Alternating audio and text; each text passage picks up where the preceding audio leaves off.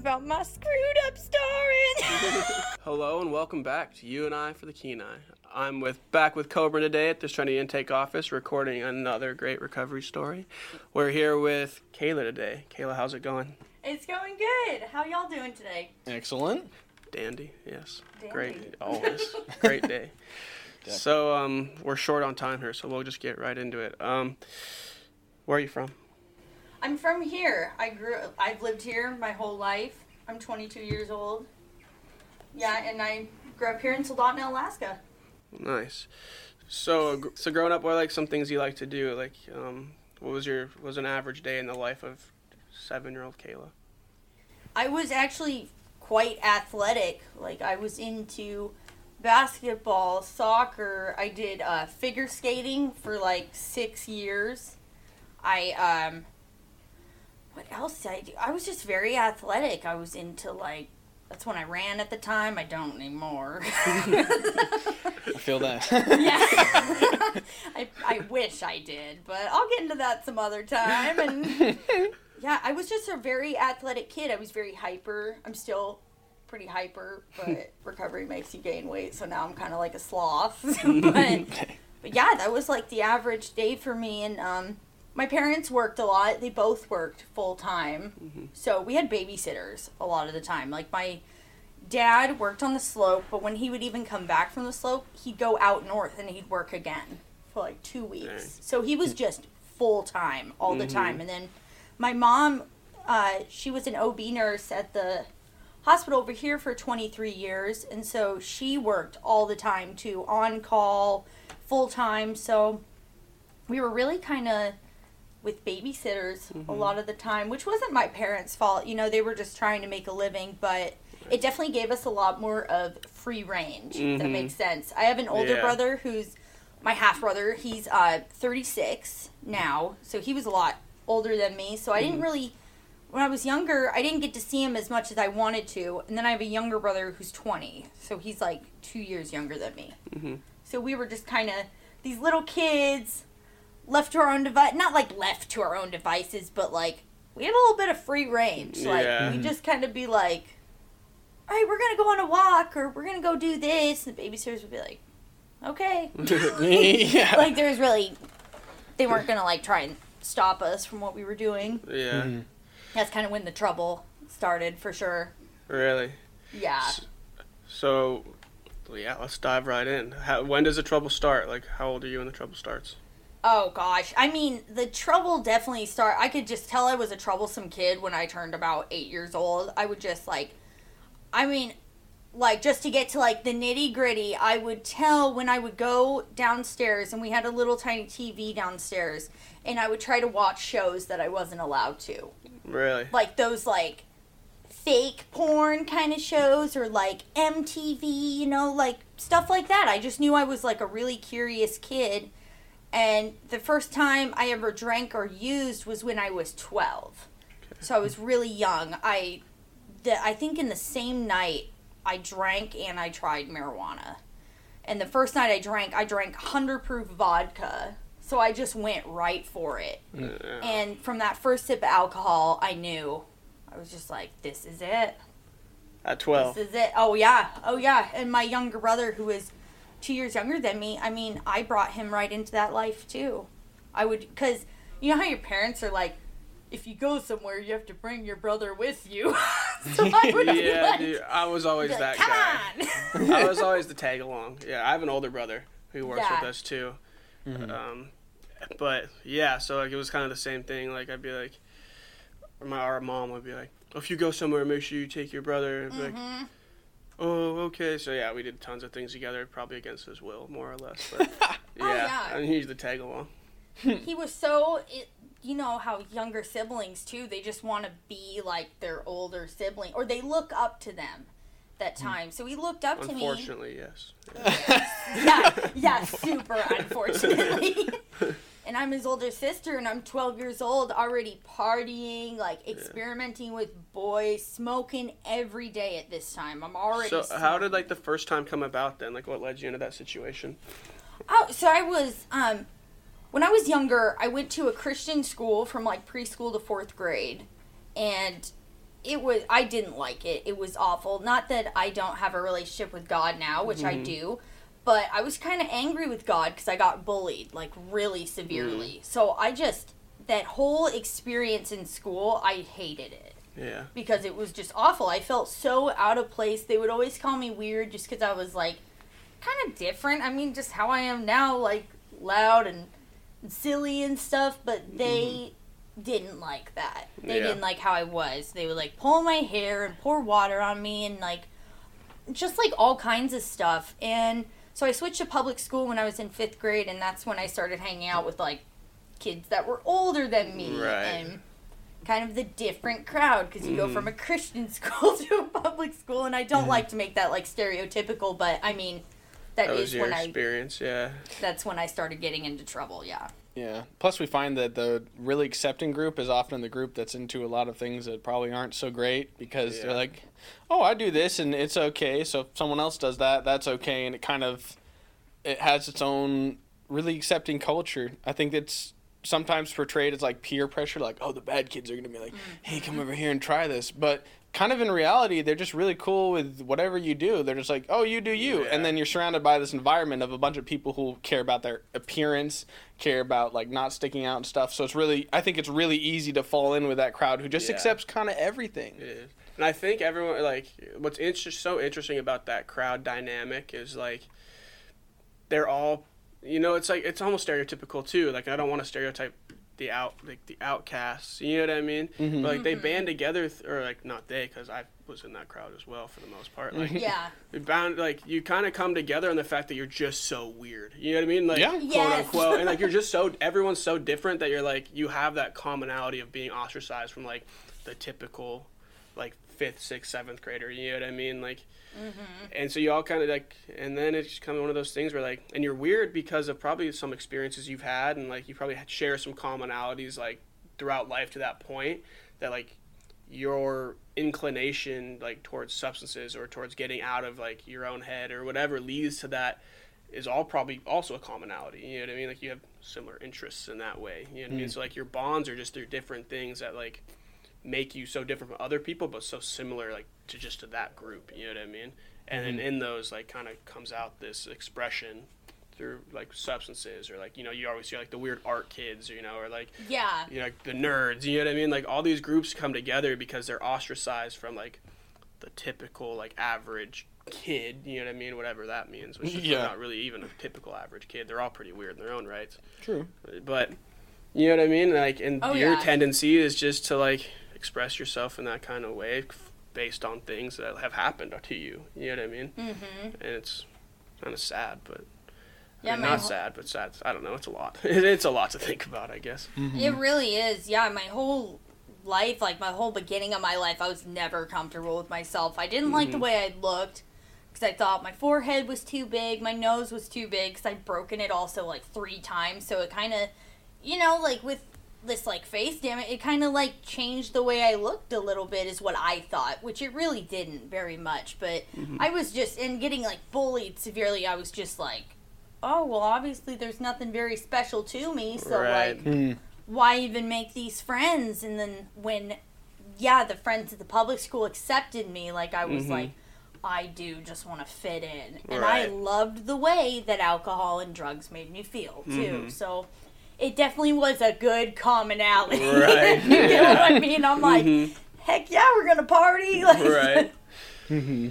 Yeah, I mean, and I like, and like you said, that's easy. Like it's like, like Coburn said, it's easy to fall into that path, like fall in, but like to take that path. You know what I mean? Because like every fifth, sixth grader wants to be accepted by a peer group. You know what I mean? Like Oh, yeah. adults, dude. Everybody, every human being, like wants to be accepted by somebody, and by a peer group. You know what I mean? Like, and we all do it in different ways, and so like it's not that it's just so human. You know what I mean? Mhm. Like it's just such a Mhm. human experience like to like follow in that way. You know what I mean? Or not even necessarily follow, but like join in that way. Plus, the only thing you really need for that acceptance is take a shot, and then all of a sudden, everyone you are being paraded around because you're. I'm. I mean, I'm sure they knew that you hadn't drank or anything before that. I mean, Oh yeah, they they did. They knew I had it, and there was like I'm I'm almost positive there was people who were like, six, seven years older than me, you know, there, take my first shot of vodka, and I'm sitting there just stumbling. I mean, I'm already just hammered. Mm-hmm. And I'm sitting there smoking weed on top of it. And what's really sad about it, too, is I never thought about it until I got into recovery. But the first time I drank and used was the first time I was sexually assaulted, too. Wow. And that's like, hmm. you know, that just plays a huge part Right, into my that's story. Definitely traumatizing. Yeah. Yeah, but I just saw it as normal. Like, this man who was like six years older than me, you know, we're sitting in the car because I'm just hammered. I mean, I can barely walk. And he sticks his hand down my pants. And I'm like a 12 year old girl. Like, I don't know what to do. I don't. Hmm. And, but I just kind of thought it was like a normal party culture, if that makes any Yeah, sense at all. Because yeah. I didn't really know the party culture. Right. I think it, it also plays into it's one of those things that's so horrible that you don't even want to grasp it. Like I'm sure you were totally innocent and kind of naive to that sort of thing, but it's also even if you were to consider the implications somewhere in the back of your mind, you wouldn't want to believe that. You'd want to believe, oh, this is just party culture. You know, I'm not being literally sexually assaulted Yeah. as a 12 year old. I mean, even if you did know that, I don't think you'd want to acknowledge that. Like, this is totally going to ruin the vibe of the party if, uh, you know, I just basically confirm in my head that something terrible has happened. So I think it'd be really easy to just push that out of your mind, or at least just be like, no, it's, it's fine. It just no, no, I'm, I'm just not gonna think about it. That didn't really happen. It's just something weird Yeah. happened. It's just never gonna happen again. We'll never think about it. Yeah, or it's of just like you said, normal. You know what I mean? Like, Yeah. Especially if it's your first introduction to like your first like real party experience. You know what I mean? Like it kind of is like whenever you learn something new. You know what I mean? Like you kind of get in that. You kind of like get it down. You learn it. You know what I mean? It's like, oh, so when I party, we drink. That makes me feel good. We smoke. That makes me feel good. And then something like this is gonna happen. You know what I mean? Or like this Pretty happens. much, Like this is like just kind of a part of like how it is. It's like like not that it feels comfortable or it is comfortable or that like you know what I mean? Like not it's like even though it feels like you can feel that it's like not something that should be happening, you're like, oh, this is just how it is, and so like I don't really want to give up these other things for this, like and just kind of just Yeah, I was very passive too. Yeah. Like I'm I'm still I'm I'm working on even assertiveness now to this day. I was Mm-hmm. very passive, but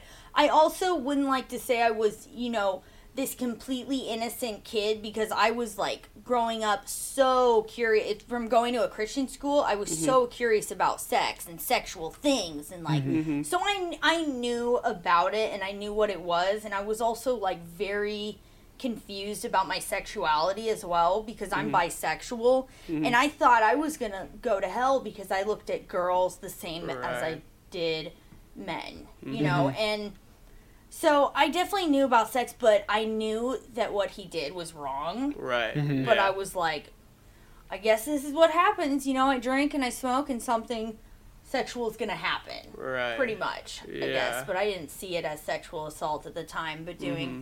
Some work on myself, yeah, it definitely Right. came to light.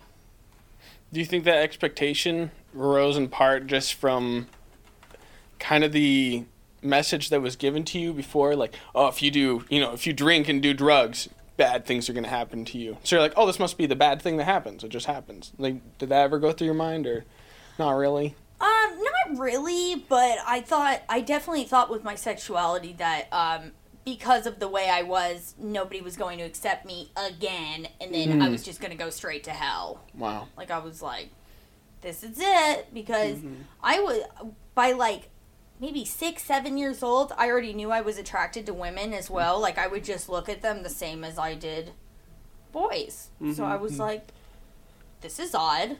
But I had nobody to talk to about any of this stuff either. So it, this was all just kind of trapped in my little That's brain. that's really hard, dude. That's incredibly hard. Like you're faced with some like real life like internal conflict at such a young age when you're still trying to figure out the world around you in general. You know what I mean? Like how things work, like how what mm-hmm. dynamic, who your friends are. You know, what's mm-hmm. this? Like you're really just trying to figure out how the world functions and how you function in it, and then you add this internal conflict that's like adults struggle with. You know what I mean? Like, pe- like ever, like a lot of people struggle with a very long time, and it's hard all the way through life. Like, it's incredibly hard. Like seven, eight years old. oh yeah. Yeah. having that internal conflict, which I oh I had like my whole life. There was just Mm-hmm. like a battle going on inside of me, especially when my alcoholism and addiction woke up. Then that was when like the real battle started. Like I was like, okay, hmm. I'm confused about my sexuality, and now all I want to do is drink and get high. Like what?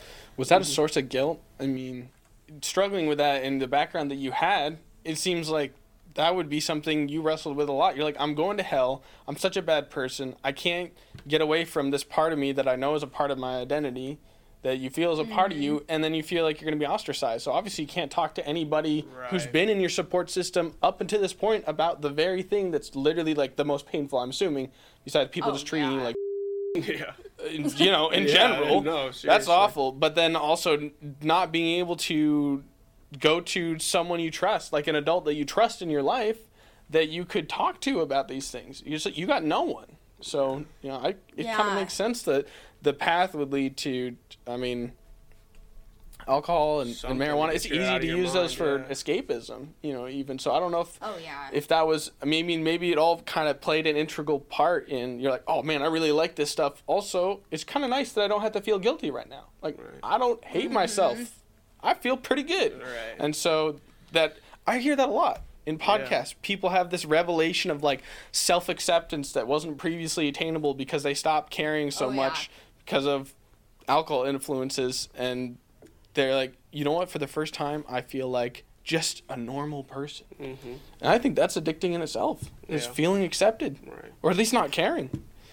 It Yeah. really is. And when I was, I think I was nine years old. I had because I we went through so many babysitters. My younger brother and I. Hmm. Even when I was thirteen or fourteen years old, they would get us babysitters. You know, because I wasn't trusted. Because I was like a really, I was just this rebellious child. And when, I mean, I'm twelve years old. You know, 13, 14 going on. I'm already experimenting men and other drugs and like booze. I got my little brother into that stuff. He was 10 years old smoking pot and drinking.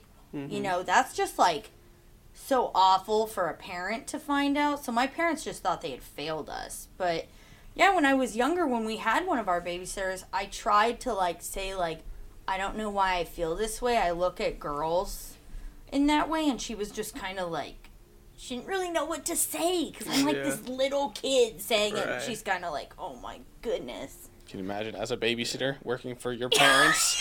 She's like, probably like, uh, I'm just gonna pretend that didn't Especially happen. when your baby, like you're 13, your babysitter's probably like 17, 18, yeah, still trying to figure out the world herself. You know what I mean? Yeah, what like, year just is this? To an, yeah, and Like- she, you're like, oh yeah, by the way, Uh huh. I think I might be bisexual.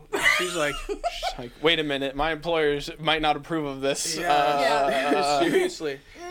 And she's just not prepared, probably not prepared for that yeah, question. you know what like, I mean? well, Oh, I'm yeah. not, but yeah, how's school? seriously, How's your homework going? yeah. Yeah. Man. So, actually, yeah, let's. I'm gonna take a step back here a little bit. And so, looking back now and reflecting on that experience, like, if there is anybody of any age really that's like kind of struggling and confused about their sexuality, like, what do you think would have helped you cope with that a little better and maybe not make it as much of a driver towards your substances? honestly, I think even no matter what age, you know, if parents can afford it or you know, there's really good resources these days too. Counseling Mm-hmm. is really good. When I was able to like tell a counselor that I felt that way and talk about the way I was feeling with like school and already having substance abuse and alcoholism Right. was like a big eye opener for me. Mhm. So I think just like resources, being able to talk to somebody is the biggest thing. Right. Being able to like admit who you are without having a worry in your mind. Right. Or having to produce some self-inflicted guilt and Oh, shame. yeah. And sometimes not always self-inflicted. You know what I mean? Like Mm-hmm. some very real like external pressures to be a certain way.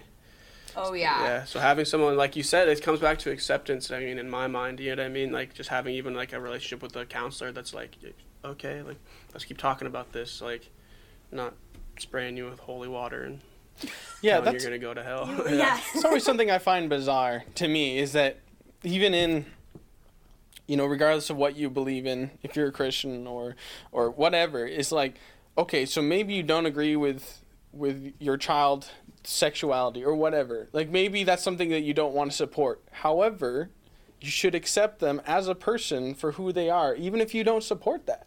Because otherwise you're just gonna you're not going to be able to fix them. Say you even viewed it as a sin and you're like, that's a bad thing. If your child was a thief, you're not going to disown them, yet you'll see that. You'll see just straight up disowning for sexuality. Whereas Yeah. by the own by the own idea of it being like even if it was something wrong, like that should still be something that's accepted. That's kind of the whole point of the forgiveness and everything. So I feel like that just gets twisted so often where it's just like sexuality is somehow the ultimate terrible thing. And I don't Right. think it is. No. Uh, I mean, I think that It is 2019. Yeah. Come on. Get with the program. Well, I mean, people. even if you see it through through the eyes of them, it still shouldn't be that way. right. You know? Yeah. I just find that bizarre. that Yeah, you- there's like you can see it through like a religious prism on both ends. You know what I mean? And it's interesting. Like I'm not gonna get on that route. yeah, trail, yeah, it's, it's pretty easy. That's there's a whole nother don't talk about. Podcast. po- po- politics and religion. So who'd Yeah. you vote for last year? No, I'm just kidding. We're gonna ask you all kinds of questions. It's not the ones you expect. But no, seriously, I mean, there's a lot of external pressure and a lot of things to like be a certain way. So just like really talking to somebody, you feel it's like, I feel the same way. I feel like I tell a lot of people a lot of times, probably even when they don't want to hear it, that like everyone should probably have a chance to see a counselor, yes. and even a therapist needs a therapist. You know what I mean? Like even just like having like a third neutral party that you don't have to see every single day, or that unless you unless you want to. You know what I mean? Or really feel like you mm-hmm. need to, but like you're not going to see in the grocery store and they're going to judge you or like Yeah. you know, you know it's not like your parents or like it's like like that best like you know having that best friend to talk to is great like don't get me wrong that person's awesome but mm-hmm. it helps to have like a quote unquote like qualified third party that can really like just kind of help you get around to these things you know what I mean and like really like you can trust from like an objective perspective Literally oh, legally yeah. bound not to tell anyone else, and that's the kind of Exactly. that's the kind of thing you want. Because Right. otherwise, you just don't know. I It's- want it's- legally bound I'm making all Yeah, my that's classified contracts Yeah, I'm making my own contract and you're gonna sign it. Mm-hmm. yeah. Yeah, but no, I think that's super valuable. So we're moving on through life here. What's so what's high school look like for you? We find that's usually a pretty, especially with like kind of a confusing sexual identity, and you're already experiencing some substance misuse. And so, what was that experience like? Oh yeah, so when I got into high school, even in middle school, I was already experimenting with like other drugs, and uh, I gotten into pills and cocaine.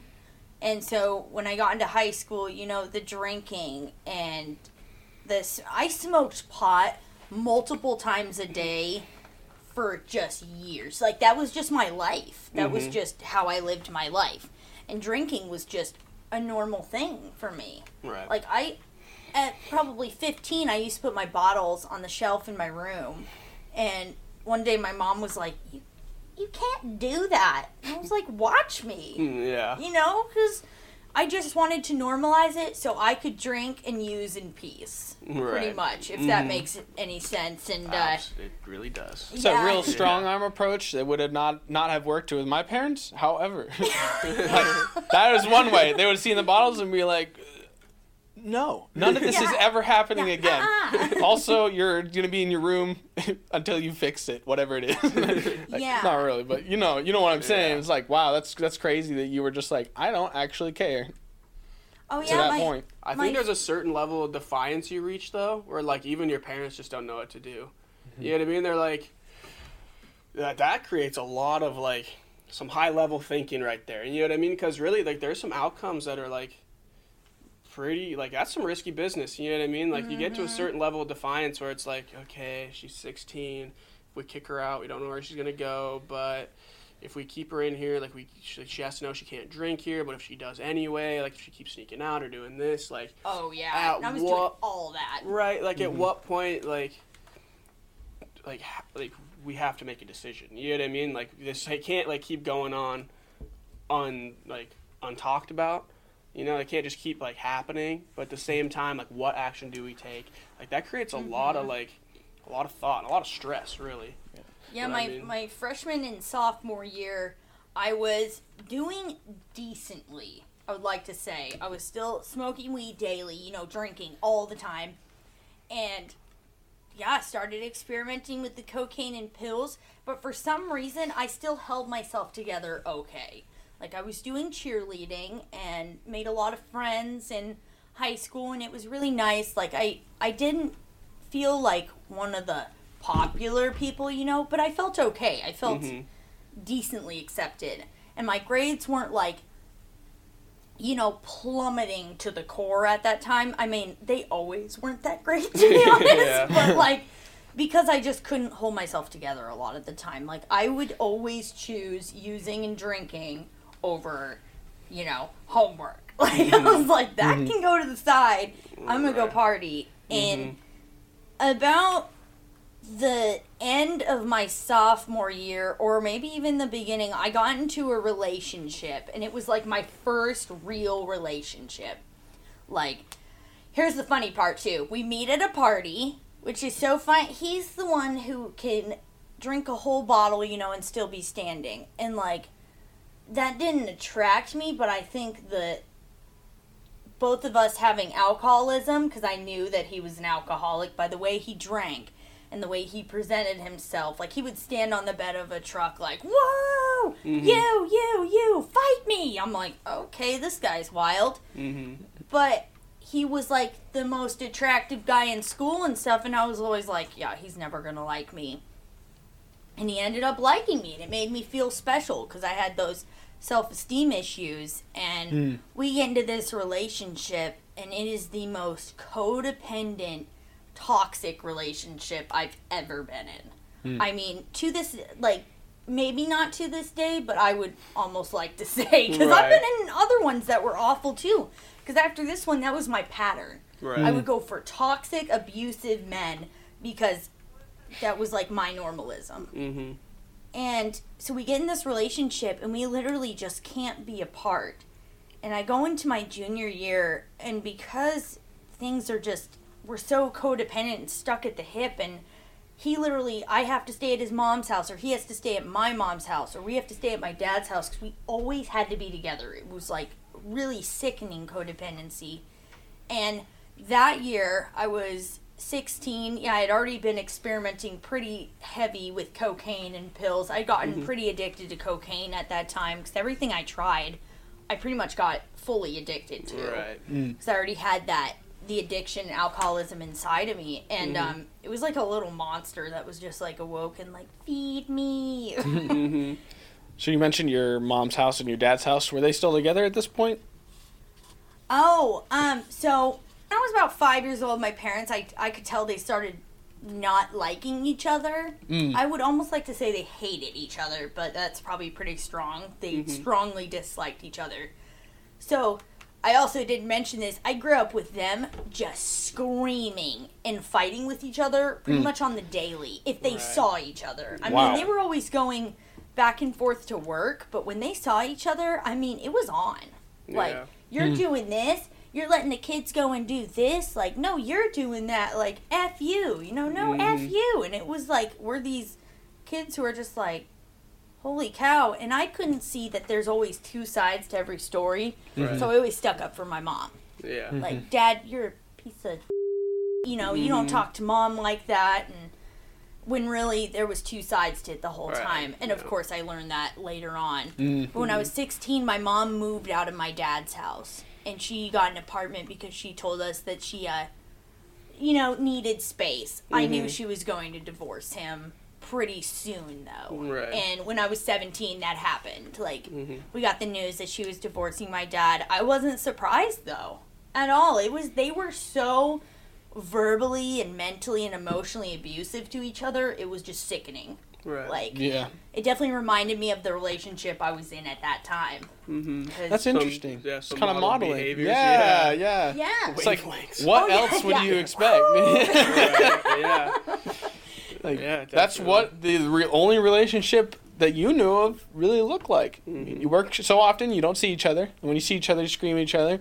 And so your kids get either nothing or just explosive. I mean, that's what it sounds like.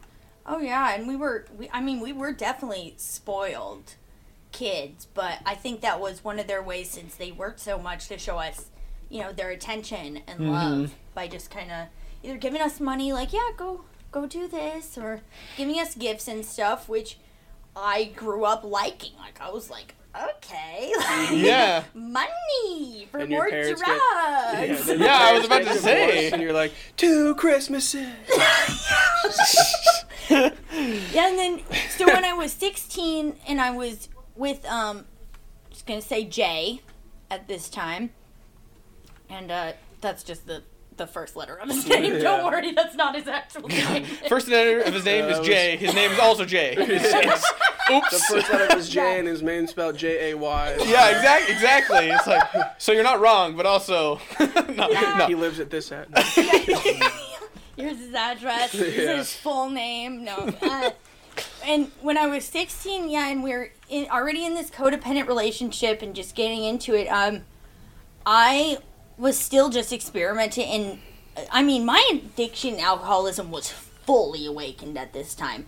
Everybody around me already knew I had a problem. I was like, I definitely wasn't like the last one to see it, but this is when I had went to a, a friend's house and the first time I tried Xanax.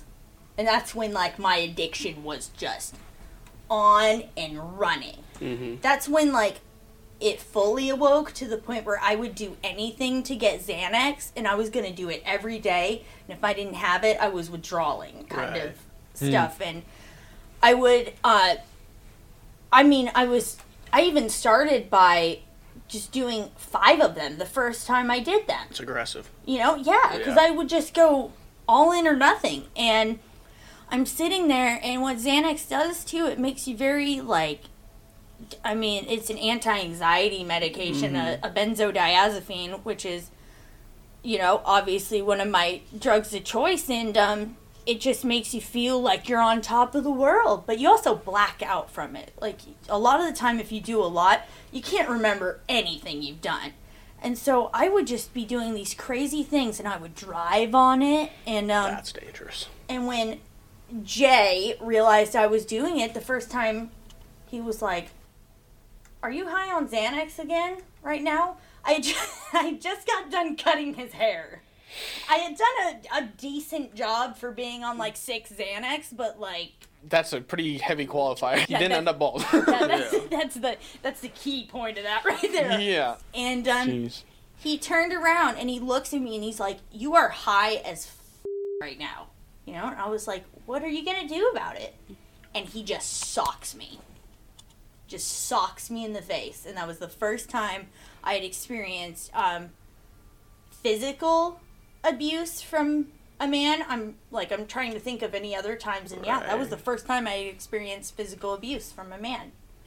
And I had already experienced sexual abuse, you know, growing up from different the different scenarios that I've been at parties and just being this young girl, but that was the first time I'd really been hit. And I remember Like violently abused. Yeah. Mm. I actually, that's probably not. See, that's like, this is a rabbit trail, but like, it's an interesting like people separate like sexual and physical violence. Well, like yeah, like the words we use, like the language around it is like separate, but sexual violence is like can be put under that umbrella of like physical violence. You know what I mean? This is like a very like it, it's honestly like it's kind of one of that's really the worst like not worse I guess that's probably a bad word but like it's one of those like forms of violence that kind of encapsulates like all of those because it's not only physical it's very mental it's very emotional like it's kind of an all encompassing like just very hard traumatic form of abuse you know what I mean? It's like the mm-hmm. ultimate like power based violence like that we know of really you know what i mean? Like because like even like your body you know like the hormones released like during sex you know what i mean? Like those attachment hormones and like Oh yeah. you know what i mean? And like the thing it does like to your psyche you know like to the power dynamic like even in your relationship or within interpersonally like the damages that like sexual violence can do to a person is like extraordinarily terrible. Changes something in your brain. yeah. I when I was 15, I mean, uh, like already at 15, I was just so careless. Sorry, I backtracked a Oh, no, little. you're I was just so already careless sexually. Like Mhm. I had already experimented. I was just like, I really just don't care. I just want to have sex for the first time. Like, whatever. I don't really care who it is. And that's just awful to think of when you're so young, you know, and it's such a special experience. And I was with like uh, two of my friends, and they brought a guy with them, and we all went camping. And I didn't even know this guy. It was the first time I met him, and I lost my virginity to him. And like, I used to beat myself up about that so much, just being like, why would I give myself to this guy who I didn't even know? Mm-hmm. But you know, and I can't blame anybody else for that. That was definitely my, you know, choice Yeah. in that. But Right.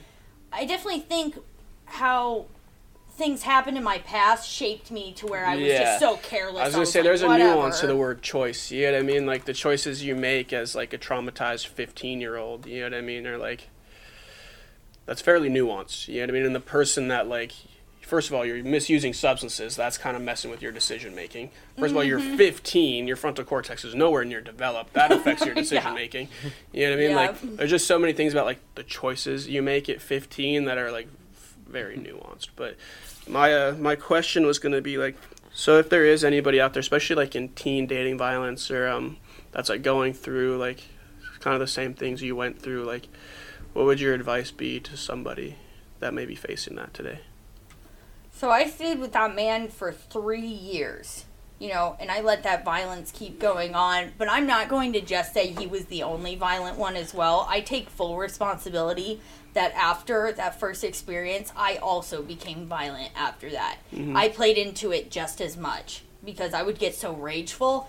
I would start beating him too. And like, you know, it and it can also this can get misconstrued a lot. It can go either way, you Definitely, know. yeah. A man can mm-hmm. definitely be physically mm-hmm. abused as well. So if you're a man or woman who's getting physically abused in a relationship, you know, reach out to somebody you trust or go to a local resource center like there is the Lee Shore Center, which you don't which is a place for women who are being abused sexually, physically, and anything like that. And you But- can actually find out how to tap into those resources on our podcast page. We have a five part series with the Lee Shore Center.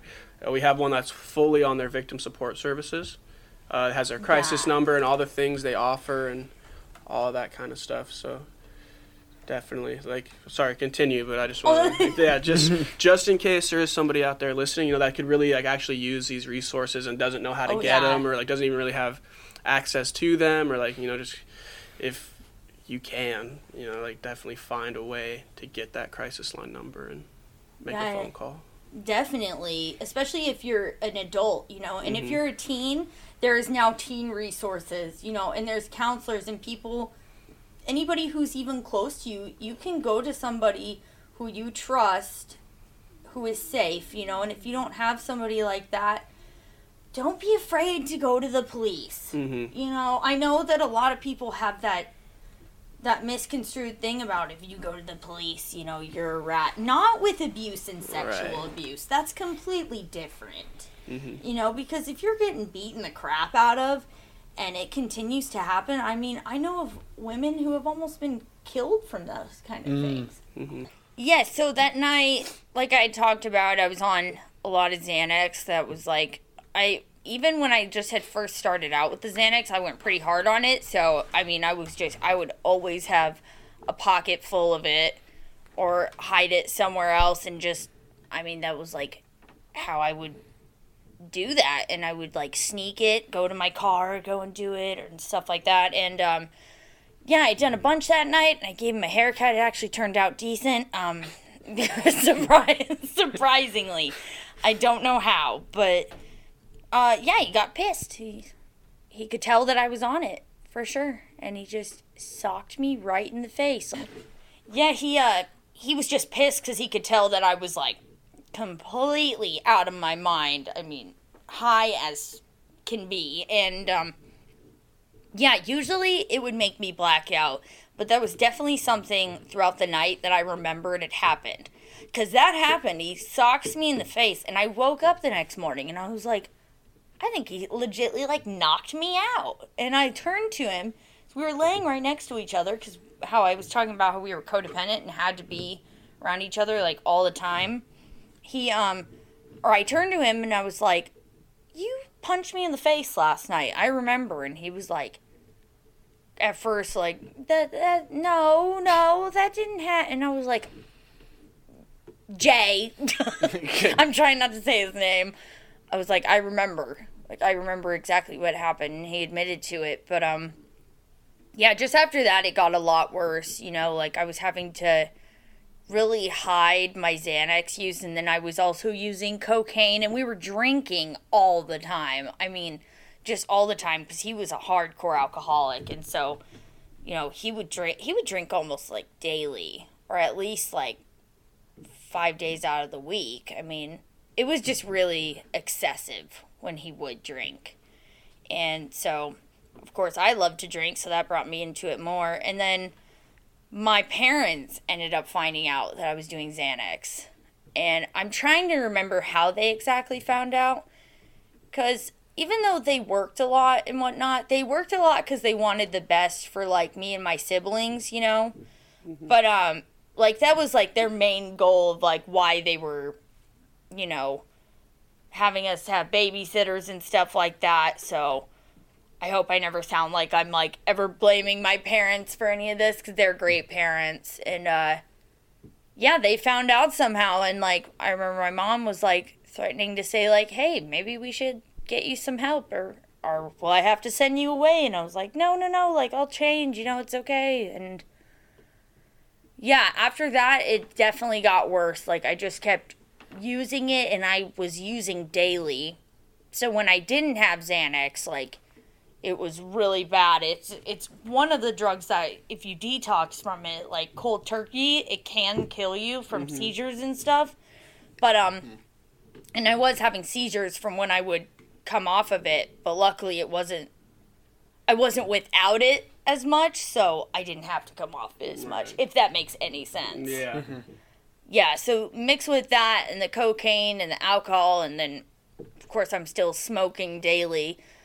My addiction just keeps getting worse and uh my ex's alcoholism's getting worse and the abuse is getting worse between both of us. So I'm just in like this whirlwind of and um, my friend who had introduced me to Xanax, no joke, was like, "Come over, I have something else you'll like too." And I'm like, you know, what what do I really have to lose right now? I mean, mm-hmm. I've already like I'm already so addicted to uh the Xanax like you, so that's like crossing your mind at this point like that you have a problem? Are you like kind of coming to admit to yourself that you have a problem at this point? Oh yeah. Yeah. Yeah. At this point, uh, I definitely knew I had a problem. I knew I liked alcohol too much. Like the first time I had tried it, I mm-hmm. knew there was like something awoken in me, but I didn't really want to admit anything. Like I was like, "Yeah, I'm okay," and.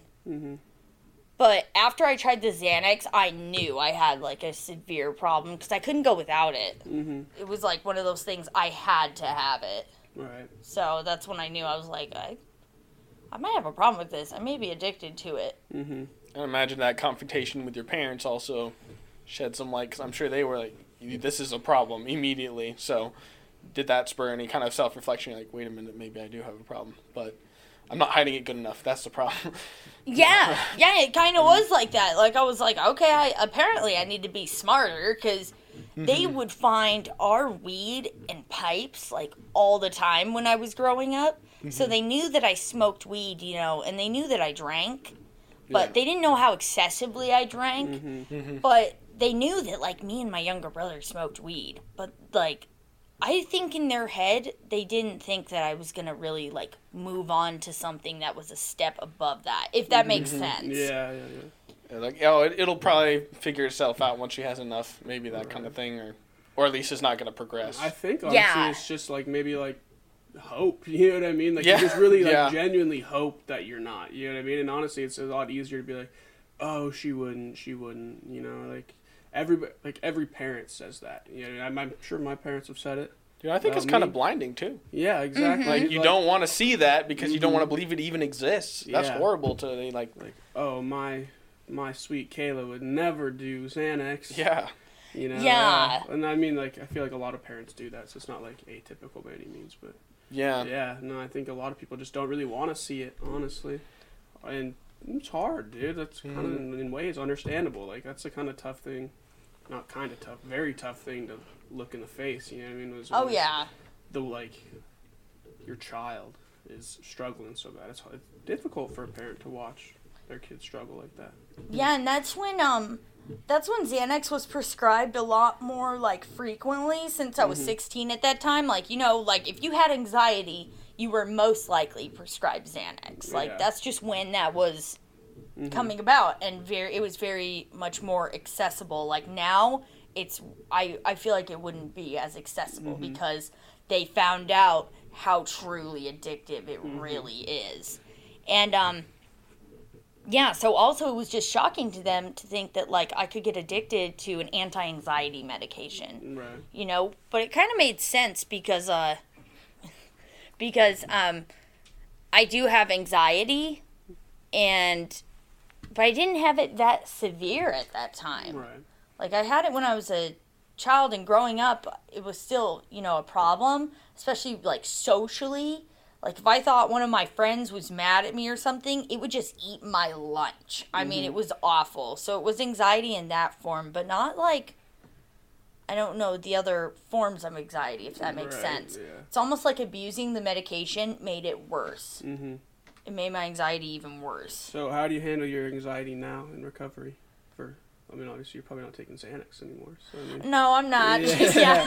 yeah, so how do you manage it now? Like what's so like I mean, because I'm sure you still have it. I mean, I'm sure it's not like just woke up one day and it was gone. oh yeah So, like, and is there any like s- mechanisms or anything you use to kind of help with it now?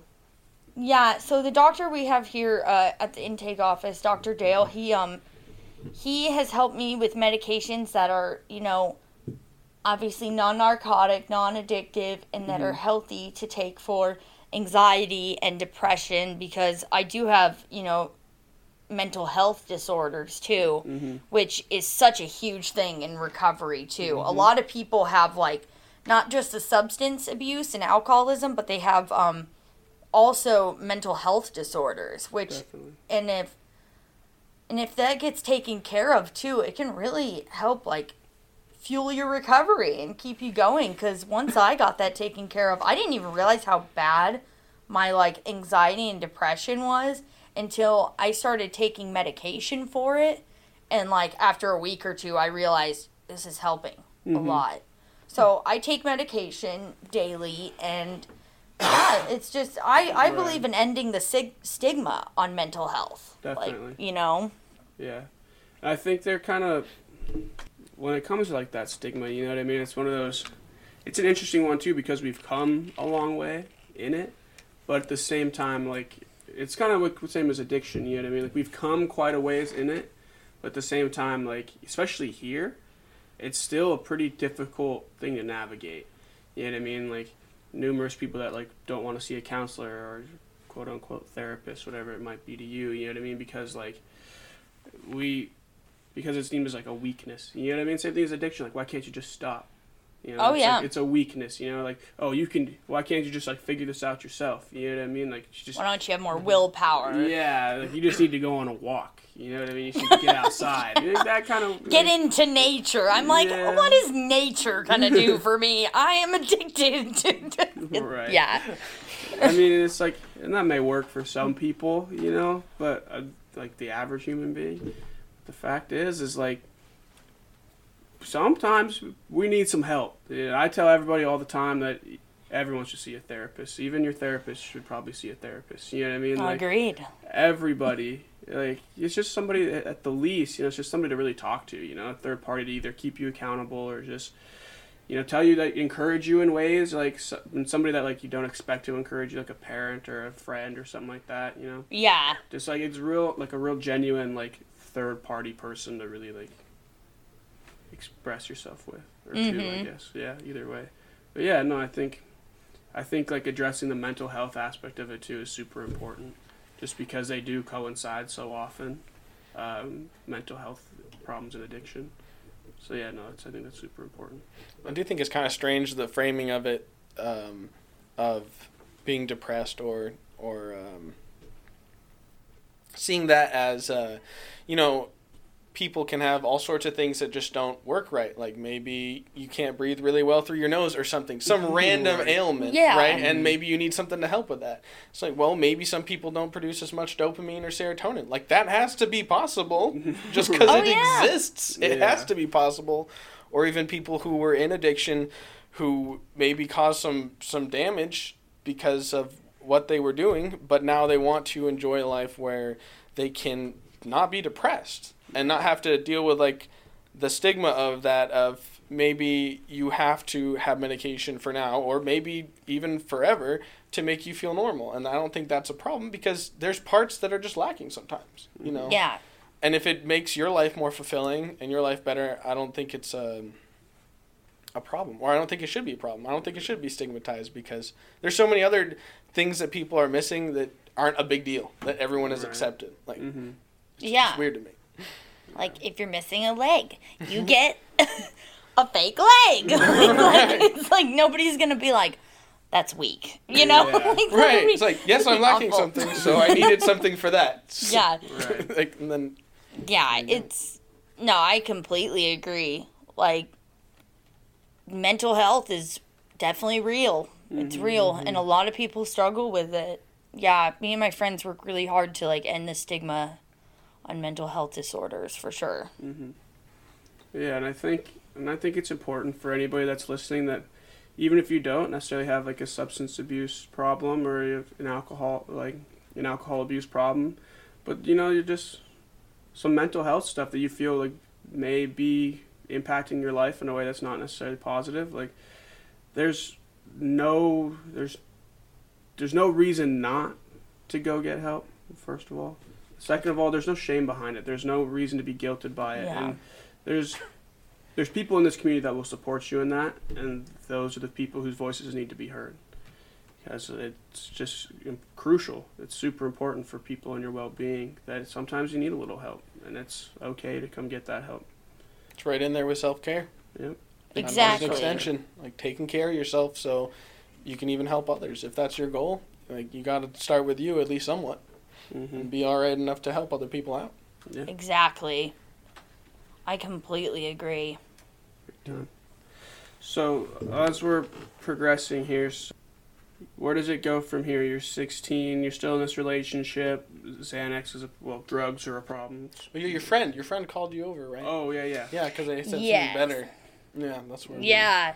Yeah, they said, you know, since you've like really like the first night they introduced me to Xanax, I was just off and running. I was buying it from their uh, mother, actually, which is like Right. awful, you know, but of course I like we'll just leave it at that. And um what was crazy too about the Xanax, I just remembered this um uh this friend who had called me over, you know, my younger brother who is like 2 years younger than me, so I'm 16, he's 14, you know.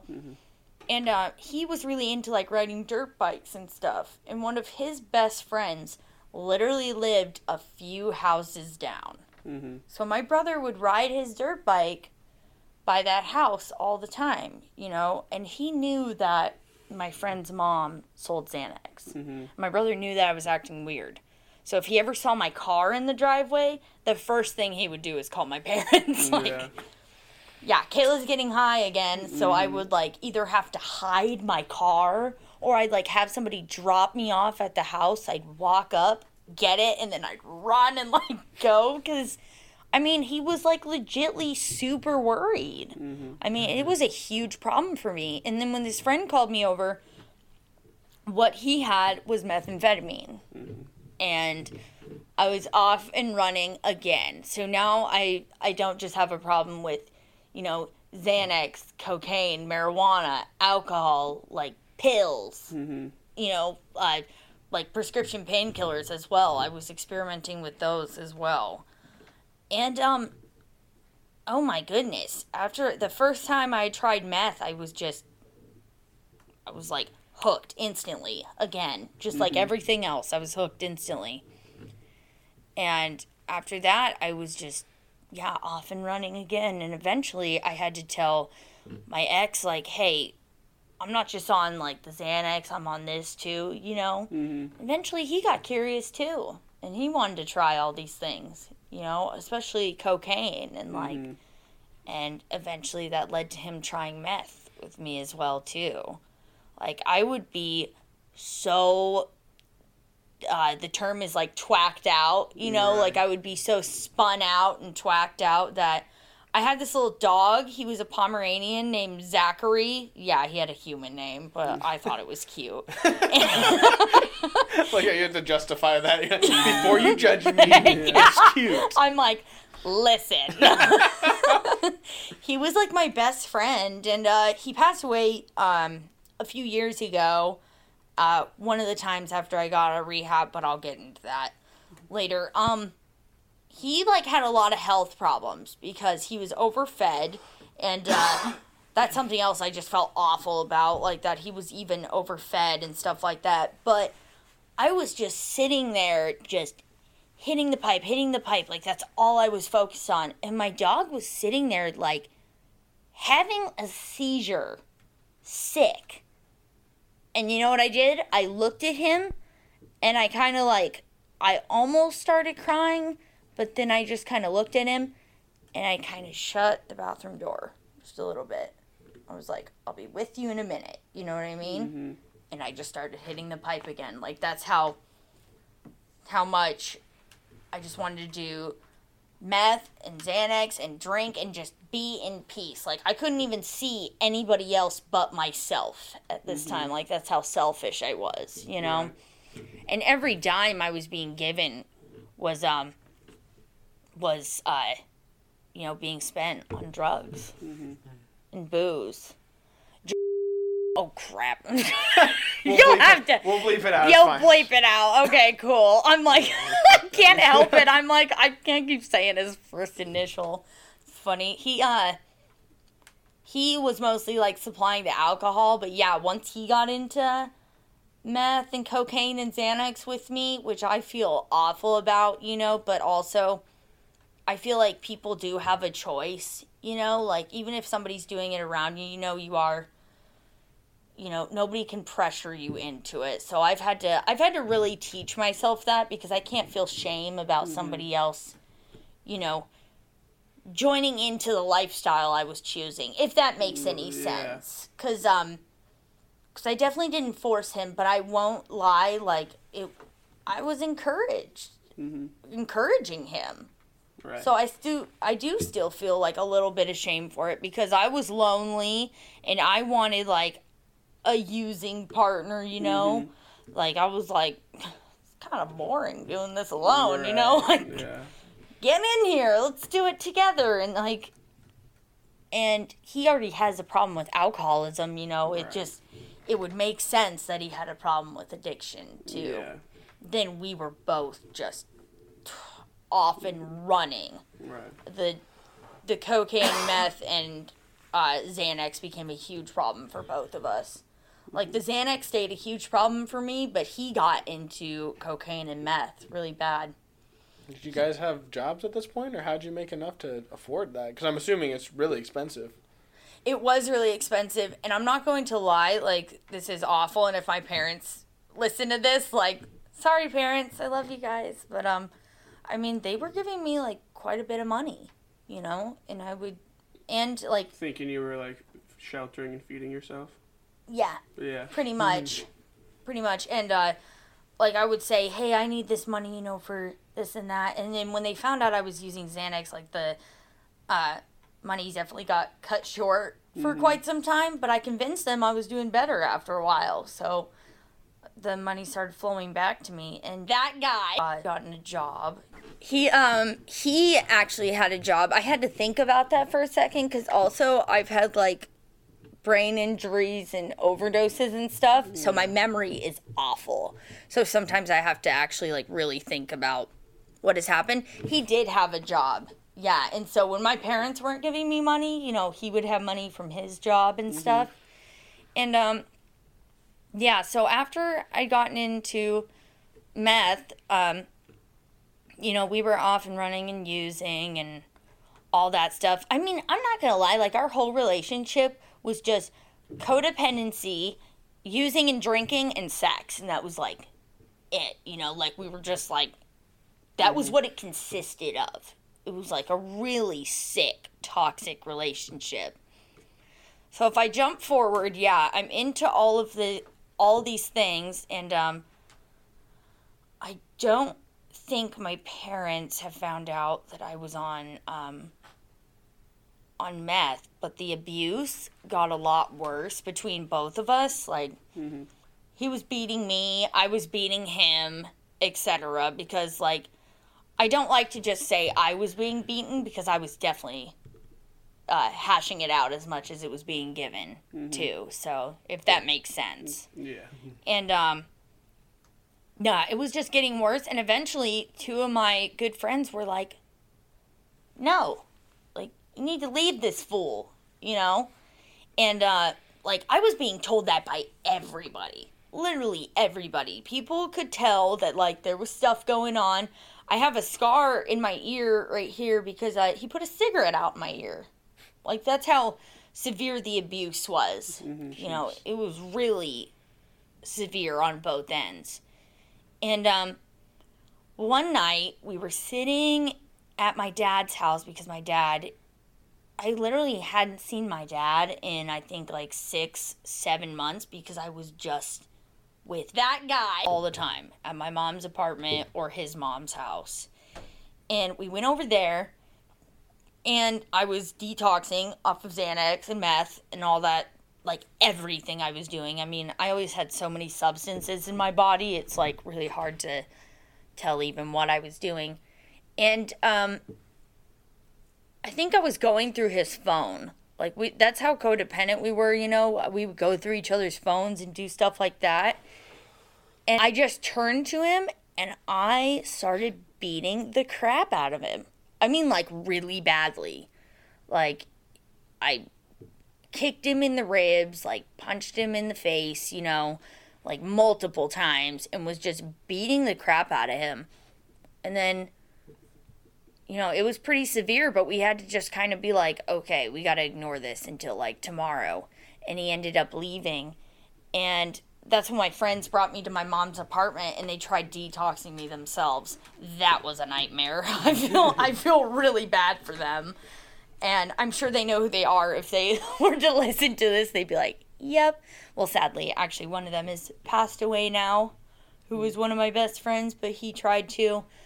But um a few days go by and it was Christmas Eve, and my dad calls me really early, like 8 a.m. Like, I'm like, what do you want? You know? And he's like, uh, fair warning, the cops are coming to the apartment right now. Don't tell them anything. You need to be, like, I don't know what you did, but don't tell them anything.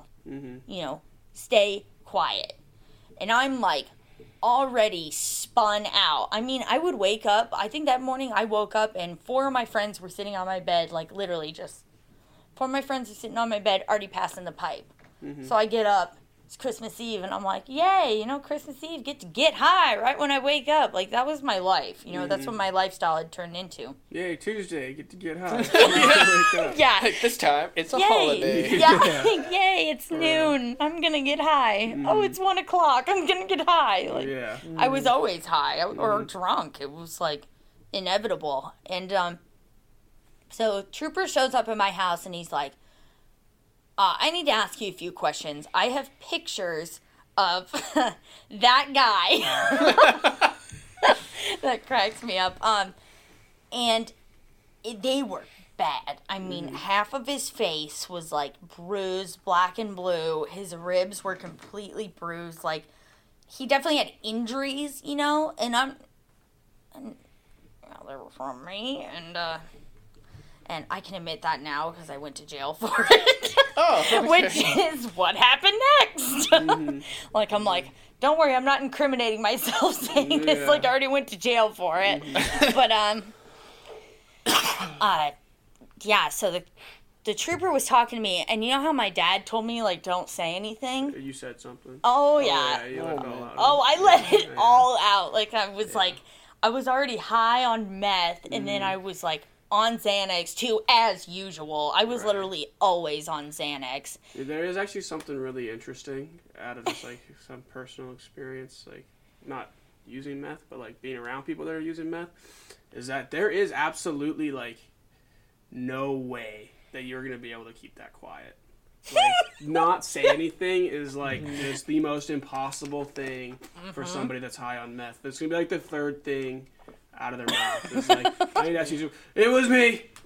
But it wasn't me though. It wasn't my fault. That's the second part. Is it like there's an admit oh. an admittance, and then like the uh-huh. realizing that you just admitted it, and then like backtracking, and then like trying not to give it away, but though you've already given it away, mm-hmm. it's like just just endless shoveling yourself into a deeper hole. Yes. Gotcha. Yeah. that That's pretty much what I did. And also, on top of that, meth didn't just make me super honest, like you're saying. Like that's literally how I was. But Xanax did the Yeah. same thing. I I, think was, it was like, like, everyone that I've been around, mixture. they just think out loud. You know what I mean? So like even Yeah. like because they have like to we get to an extent where people are so high, have to like they have to talk themselves through like life. Like oh, I'm just gonna, like they will say out loud like when they're going like s- to the next room, like oh I just got to go in here, or oh I just got to like oh I'm Who's just he coming this talking way. to? Yeah. so, like just walk. He has It's to narrate sad. it. Yeah. Just gotta narrate it. It just sound, literally for what order. it sounds like, dude. It's gonna like walk themselves through life. oh like, yeah. because there's just a way you like I think you get to a point and like I've never been to this point where you're like you you're not you're so you're so high you're so unsure of what you're doing that like you have to verbalize it just to like really make sure you're doing it you know what I mean like that's actually what's going on like yeah I gotta I just gotta go over here oh I'm just I'm just gonna do this really fast and like there's nobody around but yeah anyway Oh yeah. And so both those drugs, just like you're talking about, it was like a mixture of truth serum. So I mm-hmm. just get up to the door and I'm like, oh my gosh, it is the trooper, you know, and like open the door, hi, you know. Mm-hmm. and yeah, he's asking me these questions, like here's these pictures, and I turn to him and I just go, well, he hit me first. yeah And he goes, he, almost looks at me like, Are you stupid? Like, you just admitted you did this. And I was like, Yeah, like, he hit me first. He's been beating the crap out of me, too. Like, at that time, I didn't want to take responsibility for what I did because I felt like it was wrong that he was beating me as well, and there was going to be mm. no repercussions for him. Like, I was seen as the monster at this point, if that makes sense. Mm, like, Yeah, it was just. yeah. I I like wanted him to feel the wrath as well. right. And but at that time the trooper's just like you're under arrest, you know, for assault assault in the third degree, assault in the second degree. Um I can't remember which one of those is assault with a deadly weapon, but um yeah, three felonies. yeah I get arrested for three felonies cuz I well I didn't mention this. I threw a flashlight at him. yeah Yeah, I was just I would be I was very violent when I would come off of uh off of Xanax and meth because it just made me really violent and um how I felt when I was coming off of benzos too was just I felt like I was crawling out of my skin and I like had to have it. Like the meth wasn't as bad, but um benzos definitely.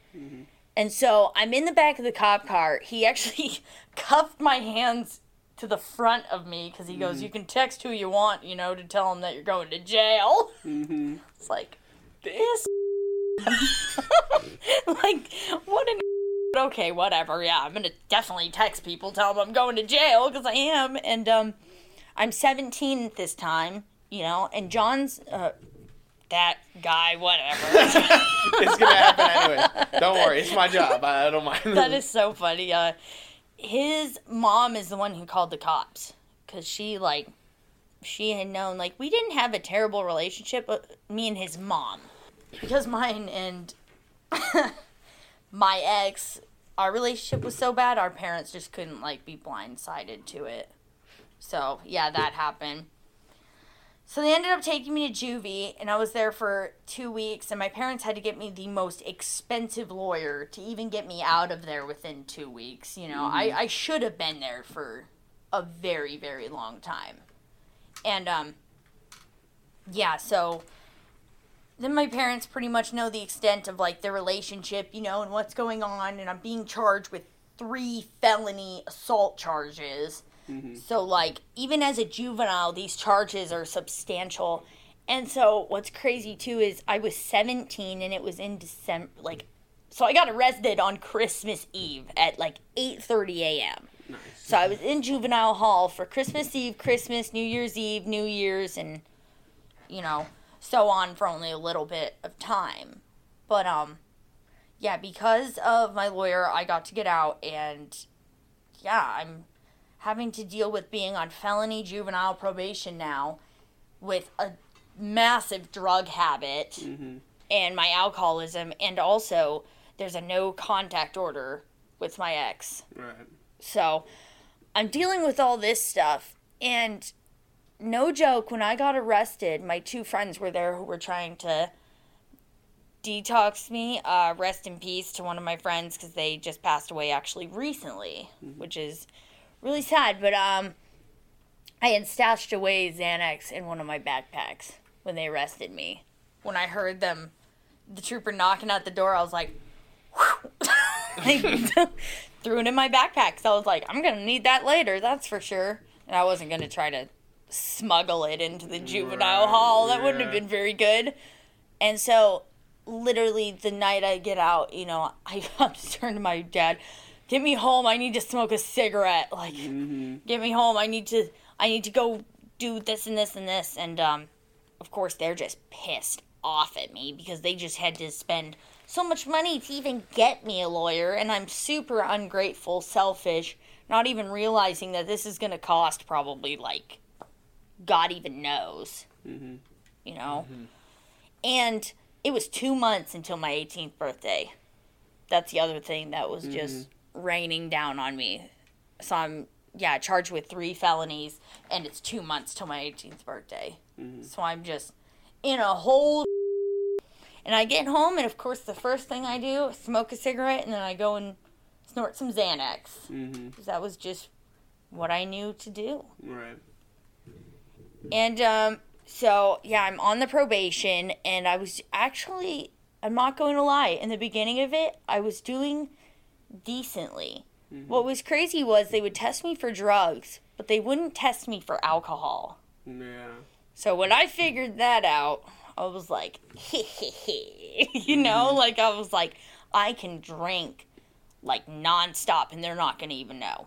Mm-hmm. And so for a little while while I was on the, you know, felony juvenile probation, I uh, was just drinking and trying not to do dope, but uh, you know, eventually that wears away, especially if you're drinking excessively and just thinking, you know what would be better with this drink is some dope. You know, that I'll just drink and think good. about it. Like that's not going to last long. Yeah. For now.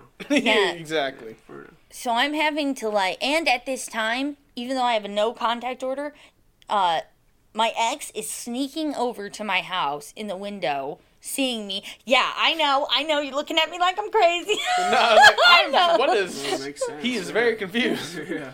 Oh, totally. No, it's it, it's confused. Every one of my friends too was confused. Two of my friends saw me together with him, texted me and was like, "You're an idiot." like like literally we have no clue what you're doing. All you do is get high and get back with this toxic dude. Like you're just you're setting yourself up for failure.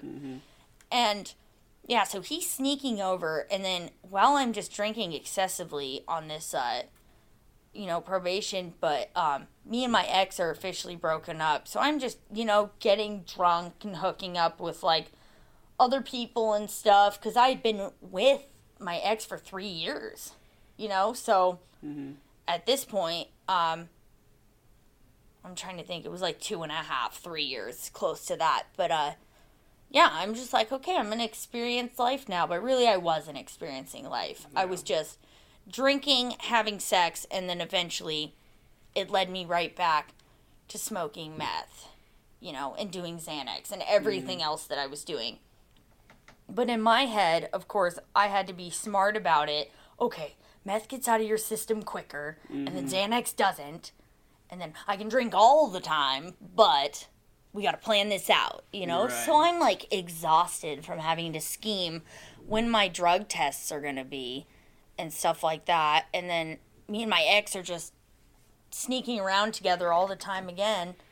And um, at this point, I had smoked heroin too. Nice. Like I'm gonna be honest, Yeah. throughout this whole time, I had smoked heroin. like mm-hmm. like mm-hmm. you know, I not like uh, Yeah. excessively, but I had already tried it. You know, so if it was around, I would smoke heroin. Mm-hmm. But it wasn't what I was going to Right. spend my money on. You know, because like meth was way more important to me at that time.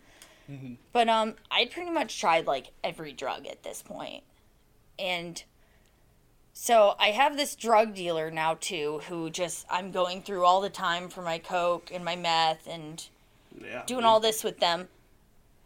And I'm I'm literally on my probation. I'm I've passed the drug test so far because I've timed it out right, and my dealer gets arrested, and they take his phone.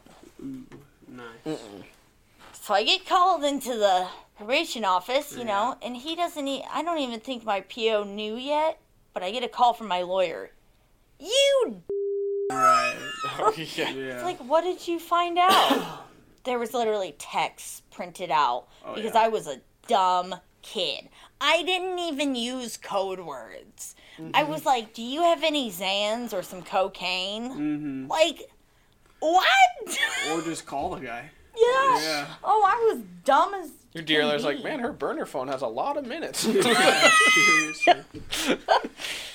So I'm in there and like I I was literally forced to stay clean for a while after that because I was getting drug tested twice a week. Yeah. I go in there and he was like, "So you have violated uh 15 out of your 18 uh you know, like juvenile rules for your probation. Like mark this off, mark this off." And um yeah, so I'm going in there getting drug tested like twice a week at this point. I'm already 18, but they're keeping me on the uh juvenile probation.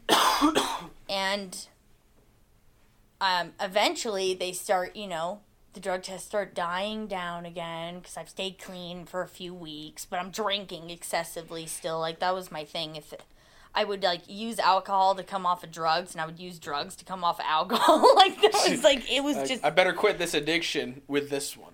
All right, that was not as fun anymore. We're gonna quit that addiction with this one. Mm-hmm. Yeah, Yeah. exactly. And uh yeah, so I'm 18. They're just drug testing me twice a week, but they die down again. And um it was my thing to always go out to Nikiski to like go and get my stuff and whatnot, my drugs and and just go drink with friends. And um at this point I think I was still seeing that guy on and off. And um yeah, I was out in Nikiski one night. I was 18 years old. This is where the story gets like a little cray cray. And uh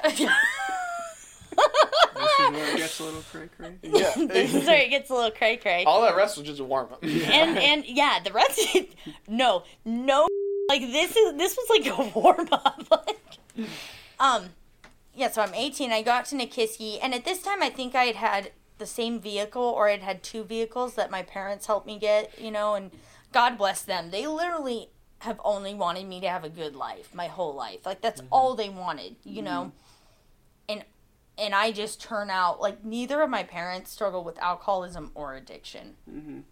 Mm-hmm. And like my little brother and I, oh, uh, at this, I forgot to say this too. Like my younger brother and I, when I had first tried out, you know, like the drinking and smoking pot, we got into like spice.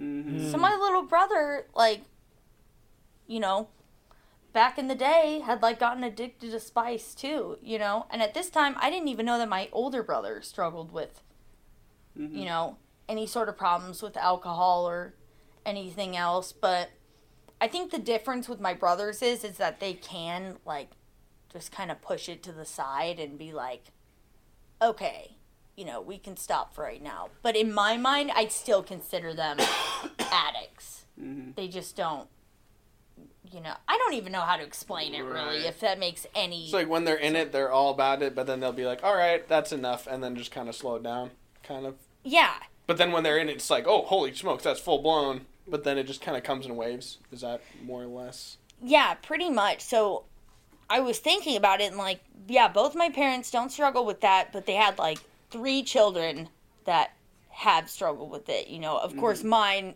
me, the most severe, but my brother still did struggle with, you know, some sort of addiction or alcoholism at, at one point, I would like to say. and um yeah, so anyways, I'm uh out in Nikiski and I'm at my friend's house who I would always go to. This is when my drug test had like died down a lot, probably like once a month, once every 2 months because I had like made sure that I only drank throughout my drug test when I got caught really bad with the text messages and stuff. And so I'm out there and I'm already just screwed up on Xanax. And um, it was my two friends who owned like the trailer. We were in a trailer and um, and this guy who I didn't know, he was like probably in his 40s and um, we're all just sitting there, you know, and he pulls out some heroin. Mhm. He's like, but he's doing it in a completely different way, Mm-hmm. if that makes sense. Mhm. And a week before this, I found a bag of needles in my ex's room Yeah. Because he had moved to an apartment. And I was like, what are these, you know? So a week before this, he's like, using with a needle is just so Right. much different. You know, Mhm. you're going to have to try it. Like, it's just so much different. And I'm like, are you serious? Like, no, you know, like I'm thinking in my head, like, kind of like a, no, maybe no. like, Mhm. like I was still super curious about it. So sorry if I go so back and forth. I always No, no, no it's because of my memory. Oh, you're fine. It's all consistent. Yeah, no worries. You're Yeah, just um, yeah. A week before this guy pulled out the heroin, that's when I found the needles in my ex's room, and so I'd already been like told how great it was intravenously using, Mhm. but I had never tried it yet. I still hadn't tried it with my ex because he was um, intravenously using meth Mhm. from when I introduced him to meth. And I had no idea about it until that moment. And so I'm sitting in the trailer and I was like, look over at the guy and he's, you know, about to cook up some heroin. I was like, you know, can I try some of that? Like, and I'm talking about smoking, you know, like, can I smoke some of that or something? And he's like, you know, um, I don't do it that way. Like, I'm going to be honest. And um, if you want to do some of it, you can do it my way, Mhm. you know? And um, so we called my friend and was like, or my friend who was in the trailer, like, we called them out, like, hey, can you bring us some fresh rigs, which Mhm. is syringes, Right. you know? And um, that was the night that I think it was like a few months after my 18th birthday. And uh, it's the first time I intravenously tried heroin. And I remember it so vividly. Like, I Mhm. won't go into details, so if anybody's, you know, listening to this, they don't get, like, triggered crazy. But I mean, at that moment, nothing else mattered to me. Xanax didn't matter, meth didn't matter, alcohol didn't matter. Like, nothing mattered. Mhm. Heroin was, like, all that mattered to me anymore. At, like, that point on. That's, like, how strong that drug is. Right. And after I tried it, I was just, you know, out of my mind. I remember holding on to the walls trying to walk and I couldn't, going outside, barfing up everything I had in my stomach, Mhm. and then just, you know, um, passing out on the couch. I woke up like 15 hours later, and the guy who I had used with was like sitting right next to me, like, you know, cooking up some more because it, it must have been like when he woke up too. I just remember waking up though, and I had a terrible gut feeling. I just looked at him, and I didn't know what had happened, you know, since I had passed out, but I knew something had happened that wasn't okay, if that makes sense. Like I had that, I had. That's one of the only gut feelings I've had where I'm like, yeah, I believe that. Mhm. And uh, I ran out of that house so quickly with my purse. And I remember just sitting in my car going, I need to get more of that. You know? Mhm. More heroin. And that was like where, like, I think I, besides Xanax and meth, I would go to any lengths to get high. Mhm. And that's when it, like, truly started, you know? Yeah. with I don't even know how to explain it. It's so hard to explain because I dropped everything else just to get high on heroin, Mhm. you know? we've seen it from the scientific standpoint that it basically takes over the the reward centers of your brain in such a way that the only thing that you desire is more heroin. I mean, food, shelter, all that just gets put to the side. The main priority is that, and we've heard of people living under tents or ba- under tarp in like their parents' property just because it gets to that point. It sounds like you're going through the beginning of that too, eh, right where you're at. Of nothing else really matters. I just want to have that feeling again, because all throughout listening to your story, it sounds like there's this kind of desire for the most comprehensive comfort, if that makes sense. Like Yes. you, you're you're tr- mixing these different drugs and trying to figure out how to not have to feel bad feelings because you had a lot of anxiety and a, a lot of struggles, kind of in um, that you're looking. If if that's accurate. I don't Oh know yeah, how you saw definitely. Yeah. So, and then you had your your boyfriend who's taking over that loneliness because you don't want to be lonely and you don't want to feel undervalued. So you got to have someone that you stick with that will put up with you no matter where you are. And I mean that turns out to be someone who's basically on the same level of of pain. And so you've been together so long, so then they separate. And this sounds like the first time you found the one thing that just seems to get rid of all those feelings that you have been wanting to not feel Bingo. and and why and and to have food or shelter or whatever and feel those feelings doesn't sound like they'd be worth it to you at that point Mm-hmm. you'd much rather just get them away because like what's hunger if you don't care Mm-hmm. or Yeah. any of that basically i mean that's that's what it sounds like so this sounds like it's it's covering all those bases for you which is really bad to figure out basically because i mean i'm assuming it starts to take over your life Oh, it took over everything. Like, I think that was so spot on how you explained that too. It was like the first time, the first time I did heroin, it was like a warm hug I had never felt before in my life.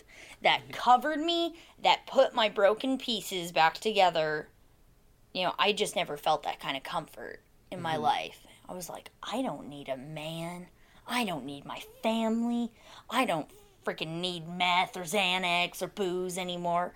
I just need heroin. That's all I mm. need. And I'll be so happy for the rest of my life.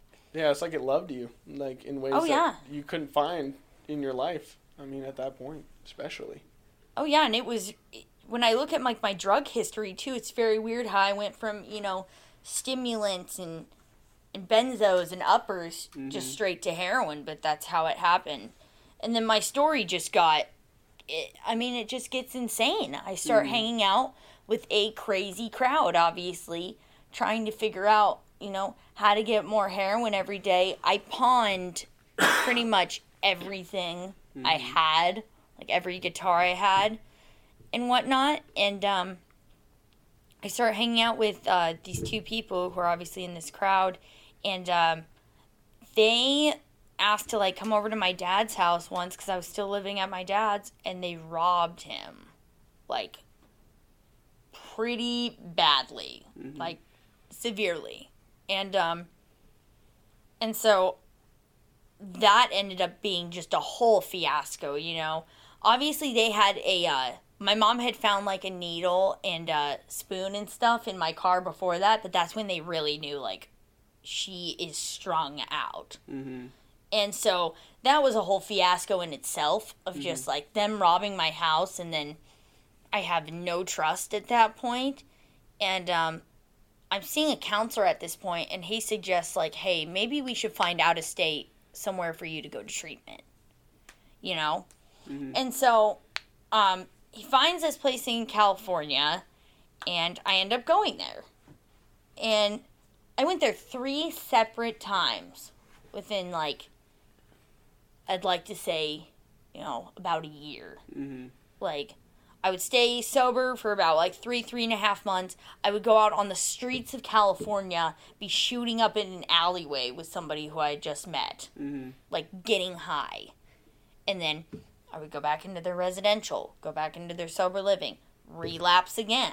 Mm-hmm. You know, go back in. We all ended up, all of us women ended up getting kicked out the third time I was in there because we all went to a strip club because I decided that'd be fun. But Mm-hmm. but because of that, uh, somebody who I'd gotten close to, you know, that whole time I was in there, I, it was almost a span of a year, probably like 10 months in and out of there for about 10 months, so close to a year. I was close. And uh, because of being kicked out, one of my friends, after a week after I had gotten back to Alaska here, and uh, I started using instantly, of course, again, because I that third time I was using in the sober living. Like I was using in the sober living bathroom, sitting there shooting up dope I had just gotten from this random guy at Walgreens or something. Like it was just it had taken over everything. Did you notice any kind of a pattern while you were there? I mean, you went those three separate times, but was there any kind of a buildup or kind of feeling or something that warned you that you were going to relapse soon? Or did you notice any kind of familiar things? Yeah, definitely. Just the obsession to use. It was just always there. Like it, I, I had, I wasn't working the steps either. Like there's the steps in a program that's anonymous that I can't really say, but uh, Right. but I'm sure we all know what you know the steps are. And um, I would do the first three, and then I would just stop. I would never do my fourth step, and that's what brought me out Because that's every an single important time. step. What's the fourth that, step? Um, I think the fourth step is uh, Oh, a moral inventory, isn't it? Yeah, made a searching and fearless moral inventory of Yeah. ourselves. That's that seems to usually be the tough one. And that's a tough one for everybody. You know Oh, I mean? yeah. Because that's a lot of Especially if you have a lot of guilt. Yeah, a lot. It's Why a would you lot wanna face that? reflection, and so like if you have to see some of these things that you're not so proud of, and in a very honest light, and not like, oh well, this is why I did this, so it's okay, but like you're like, oh, and here's what I did, and let that settle on me. Yeah. Like that's that's tough, dude. That's that's I would imagine. I don't know. I've never done the steps, but like one of mm-hmm. the hardest. That's hard for anybody, any human being that doesn't necessarily have like a lot of shame or guilt, but just like that exists for a long enough time that like like that's gonna be a tough one to look yourself in the mirror and like really dissect all the all the nasty stuff you've done over the last Especially if you- seven years. I'm sorry. go Especially if you need the steps, it's going to be Yeah. even worse. Because if you're at that point, odds are there's some things that you really regret. Otherwise, Oh, you probably wouldn't be doing the steps because bad bad enough things haven't happened yet. Mm-hmm. Not that that always is the way that it goes, but usually there's some kind of rock bottom of, of some kind that people Right. get to, and and yeah. So I'm at. I can see why that would be a step that you're like. And so now that you've worked through all the steps, what what was it like to actually like that fourth step especially to actually like get through that and like get to move on? Like what was that feeling? It's freeing. I mean, honestly, because you know you make a searching and fearless moral inventory of yourself, and then uh, step five is uh, they're connected. You know, mm-hmm. you admit to God, to yourself, and another human being the exact nature of your wrongs. So you tell another person and God, like those things on that fourth step you've done. And this last one I did, you know, mm-hmm. there was some stuff where I was like, I don't want to talk about this, you know. A lot of sexual assault, a lot of rape, a lot of, you know, heartache and just these wrongs I had done to people. I mean, I was, you know, stealing and doing all kinds of other stuff I had to do to just get what I needed. And I'll get into that, but like, you know, with also, I was a prostitute at the end of my addiction, Mm-hmm. and I was stealing from my parents, and I was homeless, and you know, it just it it declined so much. Like, if somebody thinks they're at a rock bottom and they're like, "Oh, this couldn't get any worse," oh, it gets worse. You just don't have the imagination for it. Yeah. I thought shooting up with a random person in a California alleyway was like my rock bottom. No, not even close. It's like it can always get worse. right. And after I'd gotten home, you know, a week later, one of the girls who I had gotten super close to for that 10 months, uh, she overdosed Mhm. and she died. And uh, that destroyed me because I was the one who thought of us going to like this strip club, you know, and having like a good time. And uh, yeah, she ended up dying from like a choice I had suggested that we all decided to do, but still, it just it, I had to work through that a lot too. Right. And that was definitely on my fourth step as well, you know? like, there's just a lot of things that go on to the fourth step. And of course, after that, I'm off and running Right. too. It's I, just stack guilt upon guilt. I mean, you got these different situations that keep building up, and yeah, that makes sense that you because you're just making more feelings that you want to escape. Yeah. Like right? I mean, Oh yeah. Mm-hmm. After I'd gotten Creating fuel for the fire. pretty much, pretty much, dude. Oh, that's so funny. Yeah.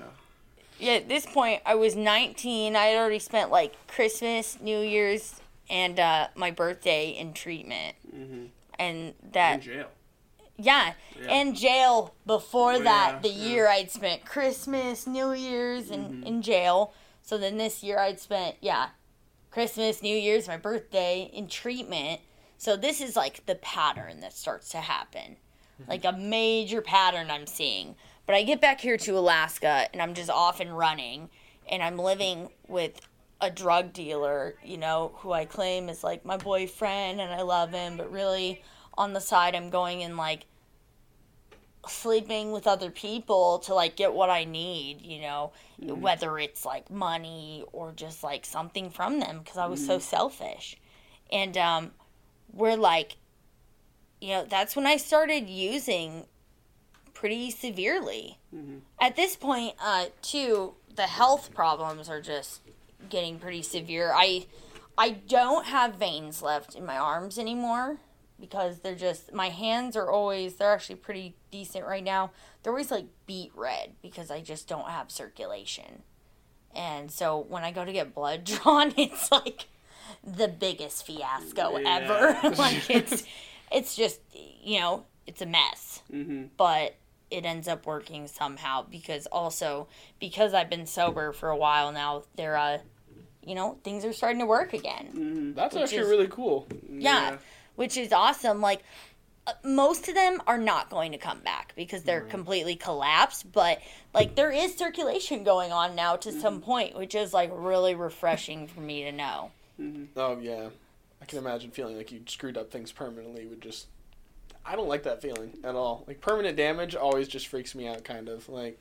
So just hearing that there's growth must be super. That must feel great. Like Oh yeah, because at at this point it was so difficult for me to um to uh, we call it like hitting yourself, you know, like Mhm. finding an actual vein. Right. So I started having people help me do it in my neck because that's like, and I'm 19 at this point, so I'm already at the point where I'm having to do to my neck, you know, because I'm losing all my veins, and I'm Wow. having to like start looking at my feet and stuff, and it gets so severe again. Like I've pawned everything I own. I'm living with this boyfriend in this trailer that is just pretty gnarly, and um and my mom like calls me and she's like i think you need to get out of the state again you know this other pattern again of me mm-hmm. leaving and stuff and so she was like do you want to go with your godmother in arizona you know? And i was like yeah sure. And she's like my godmother's like will you be detoxing? And i was like no. So i get there and I was so bad. Like I'm sitting there shaking, sweating, like my legs won't stop moving. I mm-hmm. was puking, like I was like, I may be detoxing. And she's like, Oh, really? Like, like you don't say, you know? I thought you were just dying. Yeah, and that was another thing. My detoxes were just so severe. I mean, eh, for some reason, because my body craved heroin so bad that when it would come out of my system, my body was just like, uh uh-uh, you're not doing this. Like, we're going to make this the worst possible thing for you. Yeah. Yeah, and at that point, I stayed in Arizona for about like maybe three months, and then I was like, Dad, can I come home, please? Like, I don't like it here, you know? But really, in my head, I'm like, I really want to get high again, you know? Like, Right, that's my thing. They And don't I- let me have heroin here. Yeah, It's tragic. it was so tragic. Yeah. And I had turned 20 there. And so um I come back to Alaska, of course. I'm living with my dad again. That was like my pattern. I would either be living with like a boyfriend in a trailer. It was always in a trailer. I don't know why. But um or I would like go to my dad's house and be like, "Dad, I'm just going to stay here again," you know, like be in my room. And um I think I was only back for maybe a few weeks. Yeah, I think about two weeks. And of course, I'm off and running again because I had a job. So I brought back like not very much money, but enough for me to be like, all right, well, this is it. You know, like, I'm gonna! I'm gonna live in my dad's house, not pay any bills, and just I'm gonna get, yeah, this all up. Yeah. I'm gonna get some strong ass heroin Mm-hmm. that I didn't knew, know had fentanyl in it. Oh. Both batches I did. Mm-hmm. And so within five days, I overdosed twice. Holy. So the first time I overdosed, um, I had locked the door, you know, and I had my cat in my room with me because my cat's my little angel. Anybody who knows me knows I love cats. Is anybody listening? You, already You will know. know. you will know I love cats and animals and dogs and fluffy things. Anyways, so my cat's in my room, you know, and I lock the door, of course. So I'm like, yeah, I'm going to get high. You know, wherever I did it at, I'm literally like pretty much lost almost like all my veins at this point, like in my arms at least. Like there wasn't very much left. Mhm. And uh, that became very prevalent in my life, like, you know, a year later or however so. And um, I overdosed, like instantly, of course. And um, I don't remember actually falling out. My dad said my cat was banging her body against the door. And she was like meowing so loud that he was like, something's wrong, you know? And he like wiggles the door, it's locked. So he said he broke down the door, and I'm sitting there, blue, overdosed. Right. And like they thought I was clean, you know, from coming back from Arizona, being there for three months. They thought I was completely Right. fine. And um, I woke up to my dad like holding me like a baby, mm-hmm. you know, holding me in his arms, like it's gonna be okay, it's gonna be okay. I'm like, what happened? And my poor father, if you listen to this, Dad, I love you. And um, he gave me CPR for about five, ten minutes, mm-hmm. saved my life. Mm. Wow. And so, first time I went to the hospital, they were, you know, would you like to get some help? I was like, I think I'm gonna go home and I'm gonna, you know, I'll detox and I'll see, I'll see what happens. But truly, in my mind, I was like, I'm going to get high again. Yeah. I don't care if this happened. I'm going to get high again. There's just nothing's gonna stop me. Right. And this was about four days later. I got another batch of heroin that had fentanyl in it. Mhm. And I overdosed again.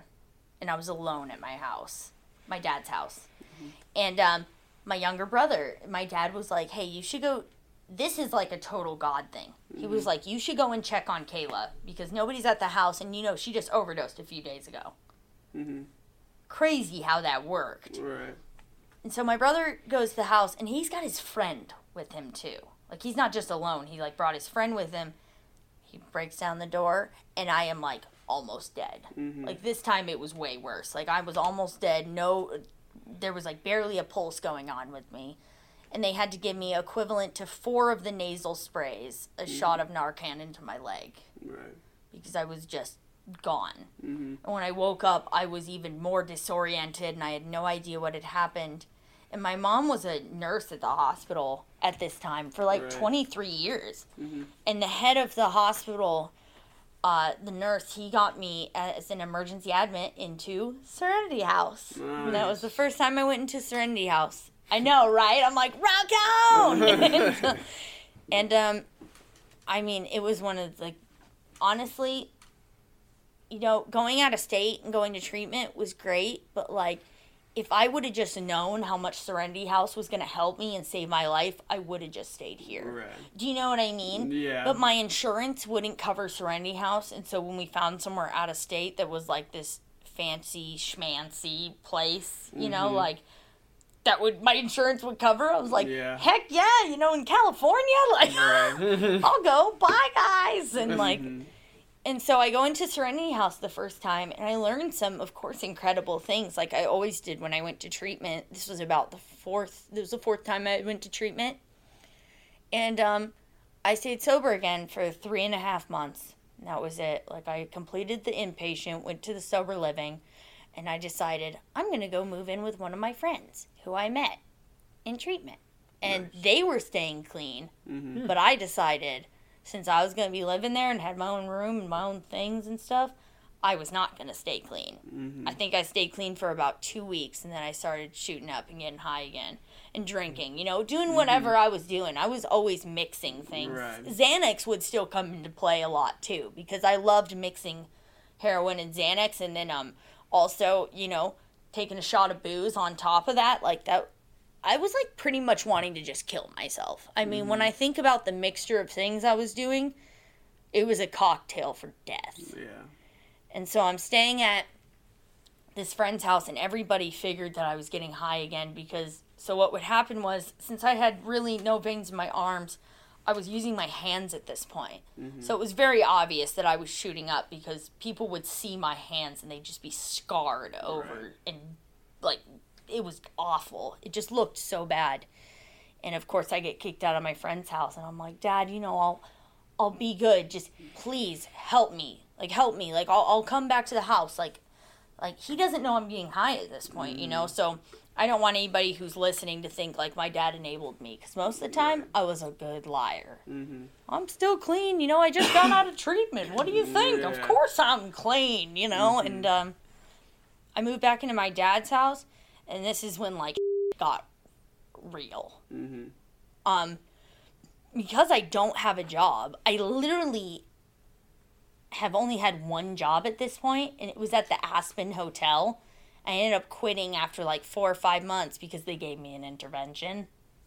They didn't fire me. How dare you Wow. care They- about me? They literally wanted to help me. Like they gave me an intervention to help me, and I ended up quitting. Like a week Mm-hmm. or two later, like I was like, "You ain't gonna tell me I have to stop." You know, I'm sitting there nodding out at my desk. You don't have to tell me I have to stop. You know? it was like awful. Mm-hmm. Yeah. So I've only had one job at this point in my life. I'm 20 years old. Mm-hmm. You know, and um, living at my dad's, and I start going, okay, I really need to like figure something out on how to make some quick cash. I'm gonna sell dope. Well, close. That happens later, but I go to my dad's room and I'm like, huh, here's some old checks he signed. Huh. I look at his signature. I was like, I can copy his signature. Mm-hmm. I started doing fraudulent checks Nice. that were my dad's. It was just awful. I mean, the amends that I had to make, you know, from this decision I made and the consequences I had, you know, thank God I had those. Right. But um, for a month, I was getting away with doing these fraudulent checks, you know, because at this point, my tolerance was pretty severe. It was about like a gram a day, sometimes half a gram a day, like, and this was just like at this point where I could afford like what I needed, and um, yeah, and of course I'm just hanging out with like, you know, people who use like I did. Like I wasn't gonna hang out with people who didn't, you know, bang dope or steal or uh or who weren't going to help fuel my habit as much as I would theirs. Right. And um, I get a call one day, you know, you're in deep. We know that you've.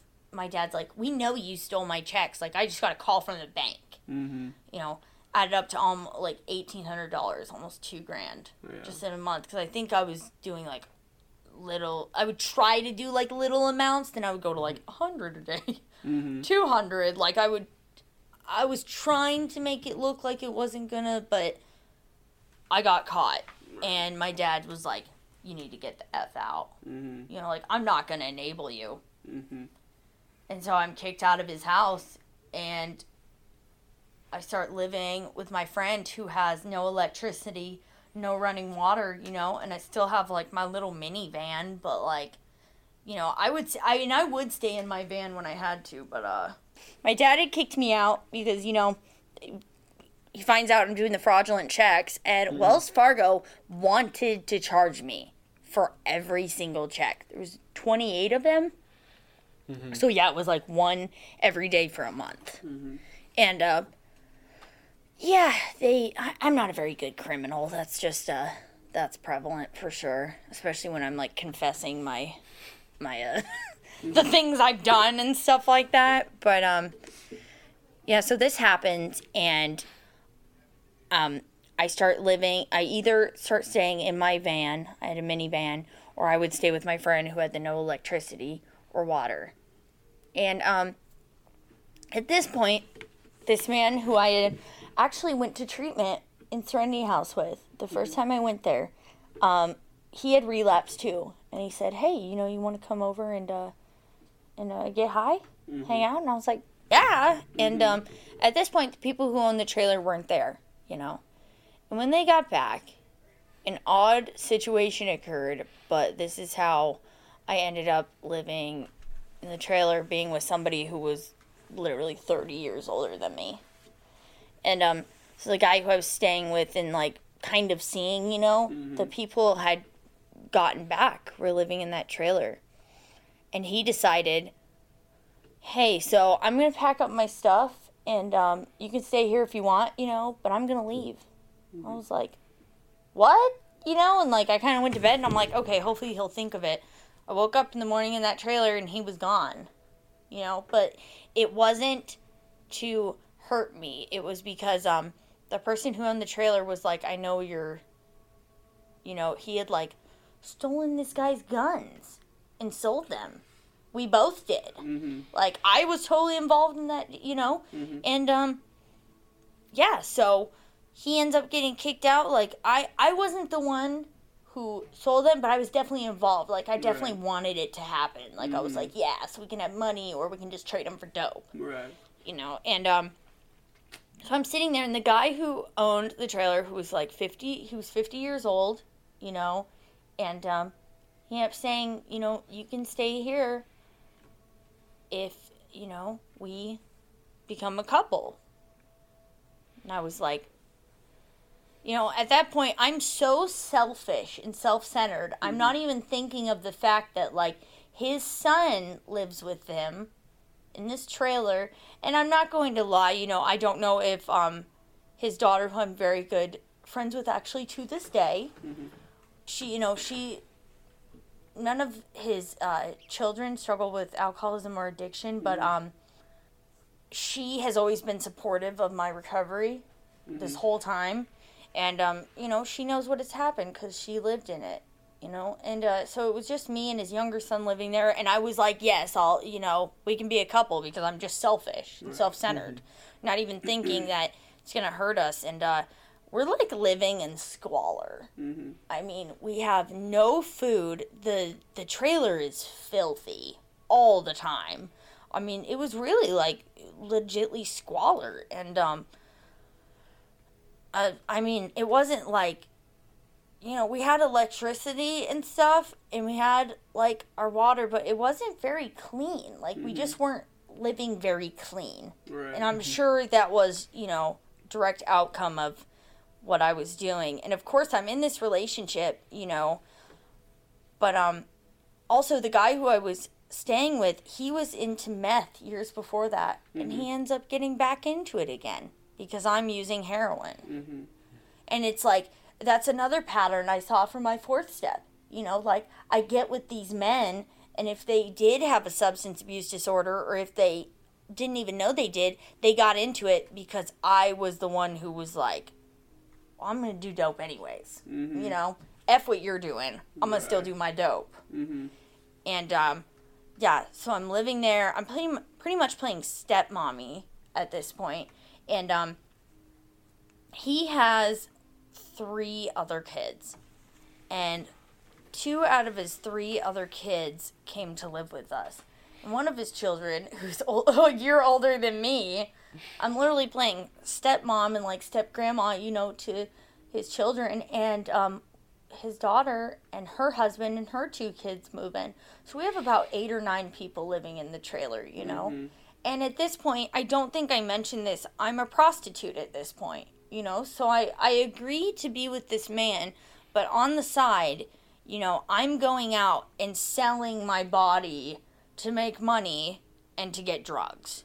You know, I would uh, sell videos and pictures of myself on the internet to make money, and um, you know, I would do all that. And because I was um, doing the prostitution, and because me and um, the man I was staying with would fight all the time too, you know, he would like say, you know, get out sometimes, or like I would just be like, I'm leaving, you know, mm-hmm. and because I was doing the prostitution and stuff, I would just go and stay in my car.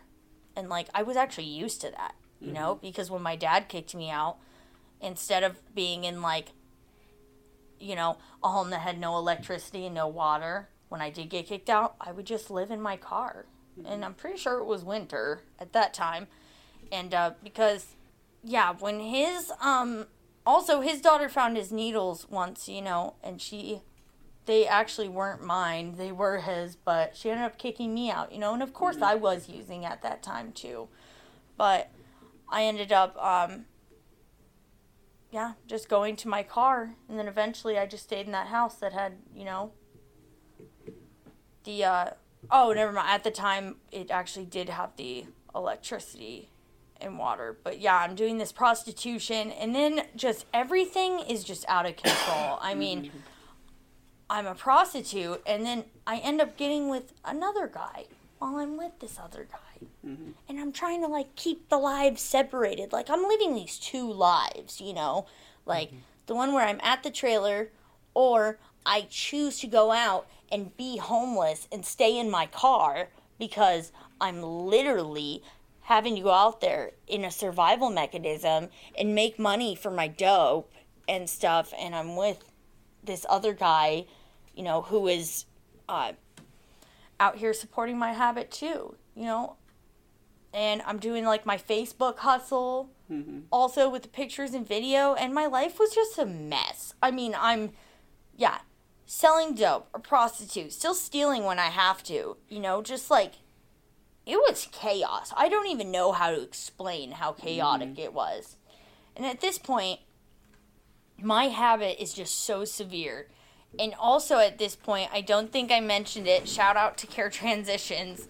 I think at this point I had already been there because I've been there a total of six times to Care Transitions. And um, at this point, I had gone there, I'd like to say about three times, maybe. And at some points, I actually would stay there, you know, Right. for six days, 7 days. I'd be close to getting over the detox, and I'd go back out and I'd get high, almost overdose, you know, like that. And um, I go back to the trailer, you know, because me and the guy who I was with, we had a terrible toxic relationship again. That's what I went for. Mm-hmm. I just went for these terrible toxic relationships, but I also played into them. I don't want to ever make it sound like it was just the man. Hmm. It was, you know, me as well. And since I'm bisexual too, doing this prostitution as well, I'm not just getting with men, but I'm getting with women or couples, you know, drug dealer couples.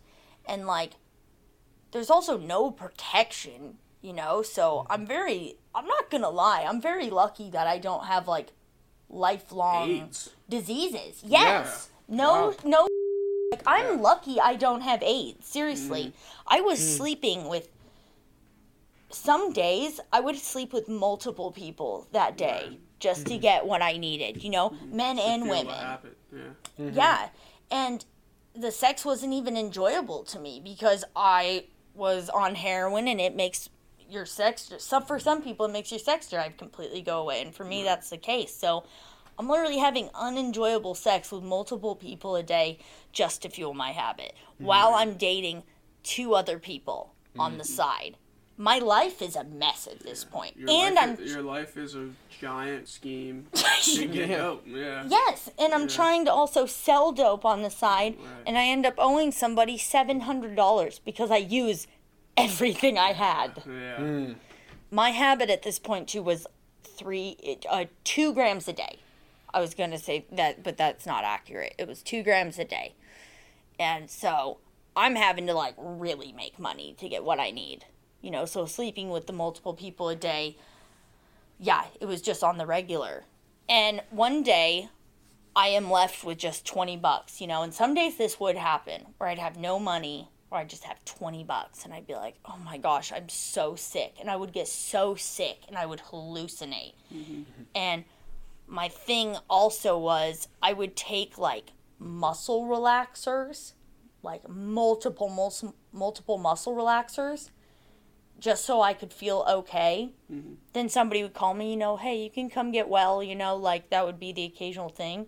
I'd go do heroin and I'd be driving, hallucinating. This was mm-hmm. like a regular thing for me because I was already going, you know, psychotic. Mm-hmm. And one time, I thought my whole family was in the car. I mean, it's really funny to me now.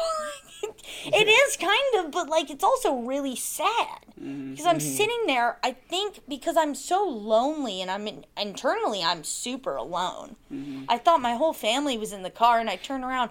Shut the f up, Cody. Shut the f up, Matt. Those are my brothers. If you guys listen to this, yes, I thought you were in the car once. We can edit out those names if you want. Oh, that's okay. They Okay. they they know and they know my insanity. And um this was a regular thing for me, talking to myself, hallucinating while mm-hmm. I'm driving. Mm-hmm. Sitting there driving, hallucinating, like, shut up, you know, shut up, please, just shut up. Like mm-hmm. talking to people in my car, I'd have a lucid moment and be like, There's nobody in here. Then I'd snap back into psychosis and go, you know, please everybody stop talking to me and I'm alone in my car. No radio on, no nothing. I'm sitting there alone, thinking that I have a whole gangle of people talking to me. And at this point, with, you know, everything I'm doing that I've explained, of course, my life is just chaotic. And this is the middle of winter, and I have 20 bucks. And of course, at this point, everything had happened. I had been homeless. I'm selling my body. You know, I had, I was always hungry. I lost 70 pounds from just when I had went to Serenity House.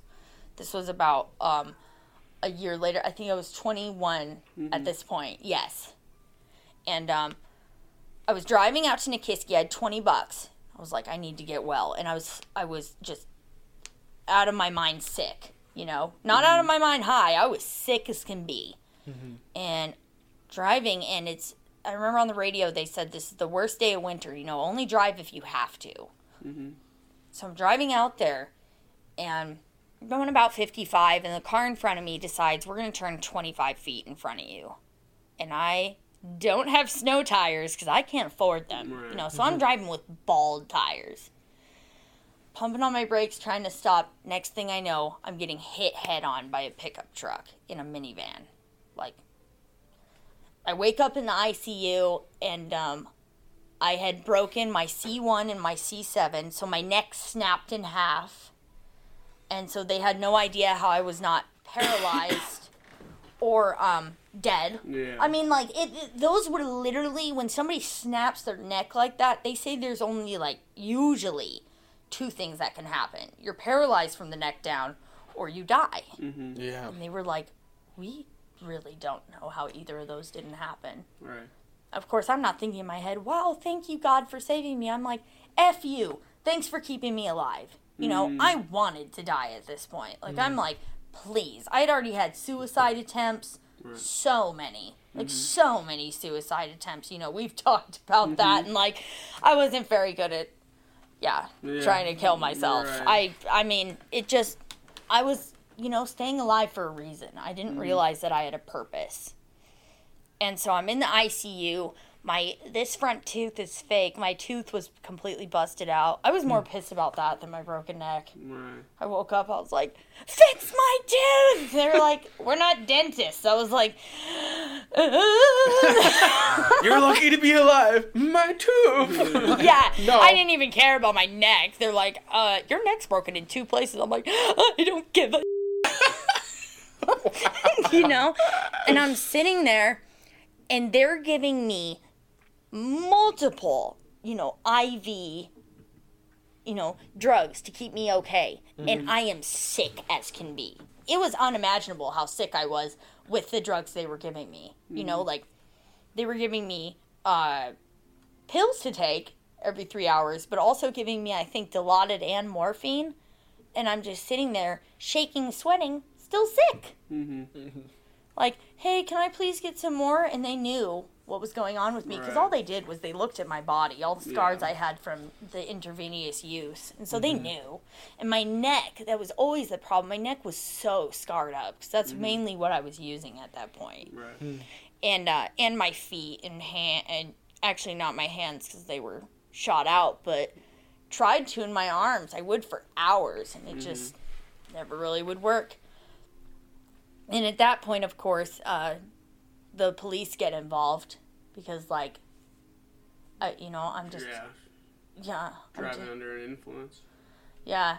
Well, I was actually detoxing, Oh, but oh, because it was still in my system, Mhm. you know, they they take your blood and look at it and whatnot. And Mhm. I won't get too into that because I don't want to incriminate myself because that would be bad. But I, but yeah, I wasn't under the influence at that time, but I definitely still had it in my system. Mhm. I'm sure because my my uh, tolerance was just out of this world ridiculous, and so then I go into the bathroom. This is how out of my mind I was. I mean, I had a catheter and I was like, "Take it out. I want to go into that bathroom." They knew exactly why I wanted to go in Mhm. that bathroom, and when I tried to use, it got stuck in my PICC line. And so they t- had to take my whole PICC line out. They're like, you know, what what can we do? Like Mhm. like you need to get help.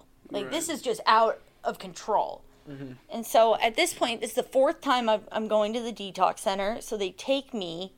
Katie picks me up. Yeah, Katie, I'm calling you out. I love you. I love her. And um, she takes me to the detox center. Actually, it might have been Deborah. Oh well, I love them both. Anyways. and they take me over there and I'm literally in a neck brace and they're telling me like you can't move. Like you need to lay down. You need to not move cuz like you're screwed. you know? You're effed up right now. Yeah. And I stayed there for 4 hours. They even brought like a rolling TV into my room. I'm laying on the bed and um I walked out with a broken neck. I had no shoes either. Nice. No shoes. Just walked out of the detox center with my broken neck, with a neck brace on, no shoes. I was 125 pounds at that point. I think I'm definitely not that now. I gained a lot of weight in recovery, which happens, everybody. It happens to everybody, and it's okay. Mm-hmm. It's so okay. I've seen people go out and relapse over that. and It's like, it's totally okay to gain weight in recovery. Like, you can deal with it later. You know, like Yeah. get yourself healthy. Like Yeah. I, I have almost relapsed on that before in the past, Mhm. and it's just not worth it. You know, Right. just love No. yourself enough And I think that's like one of the things too, where like they talk about how conniving of a, di- a disease addiction is. You know what I mean? 'Cause it's like there are other ways to like if you feel like your weight's your problem. You know what I mean? That like when most people like consider like their weight being an issue, you know, like oh, like one of the first thoughts is like I need to eat healthier or I need to work out. You know what I mean? And then like the addict says, oh, I just need to do dope. That'll help my weight problem. You know what I Mhm. mean? Yes. because you're thinking with like an addicted mind, you know what I mean? You're not thinking as like quote unquote normal. You know what I mean? Like Mhm. most most normal people, they see their weight and they're like, oh, okay, I need to do these things. The addict says, I need to use dope. That's gonna fix my Yep. weight problem. Yeah. Plus, I mean, even if you did trade it and get it back, you for what? You trash your life. Like, there's no reason. Like, there's so many other things that go wrong once you're there that there's no way it's worth it. You won't get to enjoy it because you'll probably Right. die. Yeah. I mean, you know, one Oh, one yeah. rogue fentanyl dose and it's all over if Mhm. someone doesn't find you, more or Yeah. less. So even if it was, even if you were looking at p- purely from a price perspective, it's not worth your life. Yeah. I mean, Yeah, it's not at all. I'm, I, from this like day and from, you know, everything else in my past, I don't know how I'm alive. Hmm. But now I do know, and it's God. You know, mm-hmm. God kept me alive this whole time, and there's a reason for it. You know, I mm-hmm. may not know it yet, but I'm starting to get the hint because, mm-hmm. like, He wants me to be of service to other people. You know, and it, so at this point, yeah, I leave detox. I have a neck brace on. I have no shoes on. I'm just like a mess. I'm skinny as can be because I don't eat Right. like um the man I'm with, his whole family's staying with us and one time, you know, after I had left, I walked into Soro and he picks me up and of course I go back to the trailer. Mm-hmm. I can't even bathe myself at this point. Right. But of course, I'm trying to use the I have a broken neck, you know, to my advantage Mhm. so people will give me dope. Yeah. right. I'm still doing prostitution at this point Mm-hmm. too. I'm going to do tricks with a neck brace on. I'm sorry, but think about how funny that is. I'm sorry. it's hilarious. you ever been with a girl with a neck brace on? Dude, I just feel like that's Yeah, something you you, ever- see on like one You of ever those had this? They're like, they're like, This no, is I don't, exotic. I don't know if I can. Dude, I do like I'm just like trying to put myself in the shoes of like someone who's like acquiring services like that from somebody in a neck brace, and I'm like, like dri- driving up, like looking out and like seeing this woman in a neck brace and being like, I'm like, I'm going to the next one. like, fucking whip that bitch right around. Like, I, I literally couldn't even turn my neck either. So when I'd like talk to them, I'd have to go. and I'd turn my whole body. It was so bad, and like this is It's the like freaking those- insanity of addiction. Like Yeah. this is just it to the core. Like it's just so. it's unbelievable. Yeah. Oh, I literally can't even bathe myself too. I'm I'm having to have other people help me mm-hmm. bathe and do all these things. And yeah, the whole family, they moved in at one point, you know, after mm-hmm. maybe I after I'd healed a little bit better. Mm-hmm. And uh oh, because of my injury too, my use got even worse. I don't even know how it could have. But I started using even more, you know, more heroin and mm-hmm. using booze to, you know, numb my pain too. Because at this point, I've turned 21. So I'm mm-hmm. like, I can go and buy wine. I can go and buy some hard liquor. You know, I can mm-hmm. go to the bar now. Like I'm gonna, I'm gonna party it up. Like Can't, can't take a to be- shower, but I'm gonna go to the bar. but I mean, that's that's where it's at, right? Yeah, because I after about three months, I I never went to physical therapy. I never went to the doctor. I never went to any sort of like uh, pain specialist. I went to two different doctors trying to get help. Even I even begged one of them just. Please put me on Suboxone, anything. I don't want to do this anymore. And he said no. mm-hmm. He's like, you're you're an addict, you know. Like I don't I don't want to. I know your mother, and uh, I work I worked with her a long time, but she doesn't. At this point, my mom was living in Anchorage for a few years, you know. So my mom, who's a nurse, who has detoxed me on her couch many times, uh, she wasn't, you know, around anymore. Mm-hmm. And my dad, he is a slope worker, so you know, like I'm, I'm pretty much like I'm on my own right now. You know, but it's not their fault. They just don't want to enable me at this point. And my Yeah. contact with my my uh my brothers was very skim, Mm-hmm. you know, and uh especially my younger brother, but uh uh, so at this point, three months after I broke my neck, I take my neck brace off, you know, and I'm just kind of doing it like literally on my own. And um, so yeah, the when I broke my neck, that was the fourth time I went to detox, and then um, yeah, things are just getting worse. And I meet somebody who is a pretty big, you know, dealer. 2 mm-hmm. people who are pretty big dealers who I'm going to see on the regular, you mm-hmm. know. I leave the guy I'm staying with, I leave his house and I go and stay with this couple who are drug dealers and I'm sleeping with them and mm-hmm. and you you know, pretty much using them Right. for dope. And then I meet another big drug dealer. That was like my thing. Anybody who had the big time label or the big time dope, I was going to go with them. I was going to go sleep with them or stay with them to get what I needed because all I was was selfish, self centered. Not even thinking about how this is going to hurt the person, you know, who I'm staying with, who's literally, who did, even though we had a pretty, you know, a abusive relationship just all together. You know, I- not as much physically, but um, you know, he still tried to do the best he could because he just didn't want to see me suffering, pretty much. Mm-hmm. You know, but it was enabling to the core, and um, but there's no blame for him. So yeah, I meet this other big time drug dealer, and I just go to his house for days at a time. You know, while I'm still with this dude that I'm staying with, like still in a relationship, you know, mm-hmm. that I seem to. I mean, I'm literally just going out daily. Like, mm-hmm.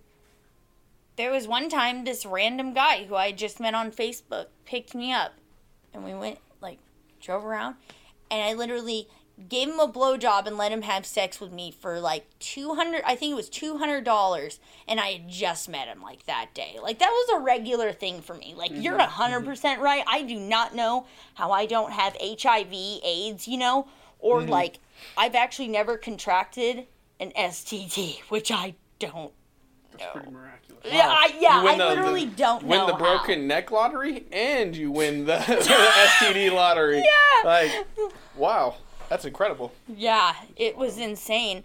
Yeah, so I'm with this other drug dealer too, and I'm going there for just days at a time. And of course, that guy was um, that other guy was um he's catching on, you know, like he's like, I know who this guy is, you know, he literally sleeps with girls for heroin. He didn't even do the shit. he did meth. He literally just had heroin to give to girls, you know, who would sleep with him. And um and that's what I was doing, going there for days at a time. At one point, I I just remember standing in the mirror. I was at the trailer, and my collarbones were just like sticking out. And my teeth are rotting out of my skull because I mm. haven't brushed my teeth in probably a month or two at that point.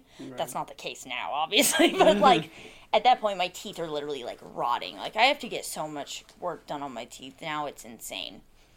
And I'm just skinny as can be. I haven't eaten in probably like a week because we never had food, you know? Mm-hmm. But that was all on us, you know? I was spending our money, or um, the guy I was staying with was, and like, you know, that was not on anybody else, but I can only take ownership for what I was doing. And um, I just looked in the mirror and I remember looking right in my eyes, and it wasn't me. Like, hmm. it, it just wasn't me. I was a completely different person. Like, I do have morals and values, you know. I don't go mm-hmm. and sleep with random people, but at that point, that was normal for me mm-hmm. Mm-hmm. every day, you know, or staying in my car just so I could go and do that so I wouldn't get caught by the person I was staying with. Like, that's mm-hmm. insanity, mm-hmm. you know. Uh, the person I was staying with, he told me, I said, listen, I, I really do want to get clean. Like, I really want to give this another fighting chance, you know? Mm-hmm. And he was already planning on moving, actually, because, you know, his family, they wanted to move. And mm-hmm. he was selling the trailer. So I, and I had already planned on getting clean before that. Like, I had, mm-hmm. I had had all those spurts at detox before that, the four separate times that, mm-hmm. like, it showed that I wanted to, but how was I going to do it? You know, it felt so impossible to me because heroin was all I thought about. You know, heroin and alcohol were like the things that just like had a grip on me so severely, you know? And, um, yeah, so I decided one day, I said, listen, I'll, I'll pack up my stuff. Like, I'll take some of it to my dad's or something, and uh, we'll get me into detox again. It was the fifth time I went into detox. And I stayed, of course, for six, seven days. Six days, yep. One of my friends went in there. Uh, I heard his voice. I went out to the room. I'm like, hey! and he was one of my old dealers, you know? But he's still clean too with me to this day. It's just amazing. You know, recovery is so possible, but I stayed clean for six days and I said, you know what? Give me my phone. Give me my. They literally would. Uh, at this point, you know, since I'd been there so many times, and I was one of the first people who went there the first five days they were open. Mm-hmm. Oh, wow. So they were invested in me, you know? Yeah. And it killed them when I would leave. It killed me when I would leave. But because I love everybody so much who works for Care Transitions and Serenity House. But I said, just give me my stuff. And one of the employees was like, the next time you come here, you know, we're not going to let you have phone calls or anything like that because every time you just end up leaving. Mm-hmm. And when she said the next time you come here, you know, that's when I was like, why do they keep letting me come back? Mm-hmm. You know, I didn't get it. I was like, why do they believe in me so much? Like, stop. Just let me die. Mm-hmm. Let me die in peace. I'm done living like this. I'm so over it. And I went into like the waiting room and I was already texting like one of my dealers because I had multiple of them. And I was texting one of them and I'm like, hey, I'm coming to get some stuff, you know? I had like $15 that I left with, Mhm. but I worked something up, you Right. know. And the guy was staying with, and um, uh, one of the employees at CT, you know, I'm gonna call her out, Deborah. I love her so much. She said I looked like a Holocaust victim when I left.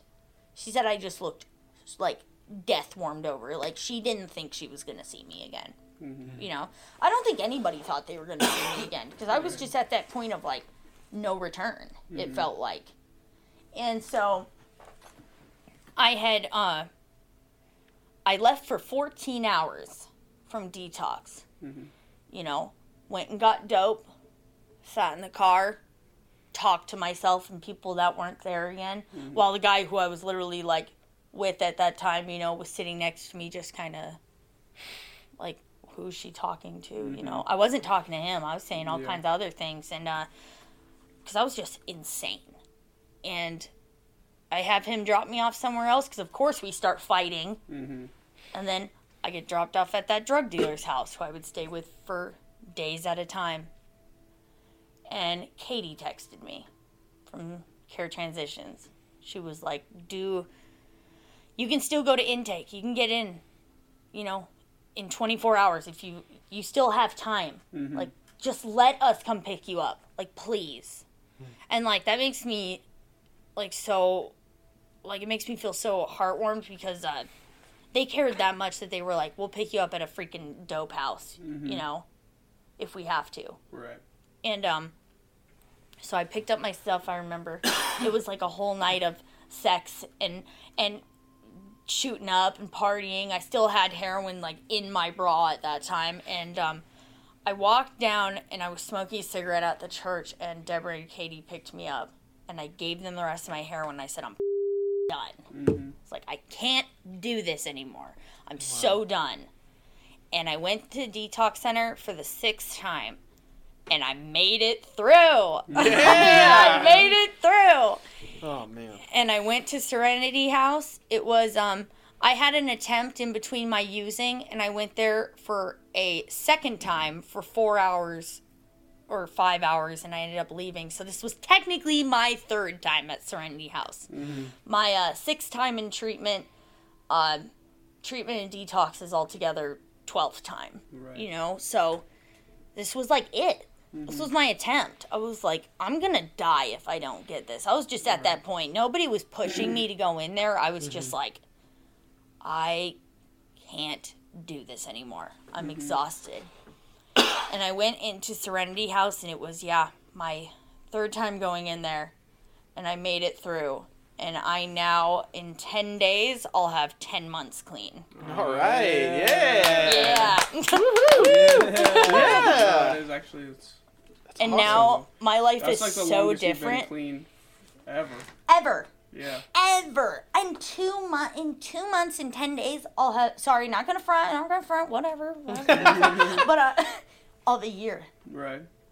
a year without taking any drugs or a drink of alcohol. Like what? You know. Like, and now my life is so different. Like, I know that was like probably really gruesome. Like, there's a lot of like you know crazy details in there, but um, like how my life is now.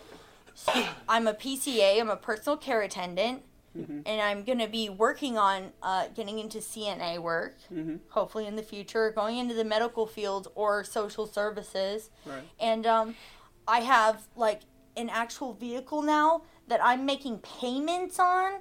I work full time. I work six days a week. I come to outpatient groups here still, Mhm. and um, I go to meetings on the regular. I work my anonymous program. I've done all the twelve steps.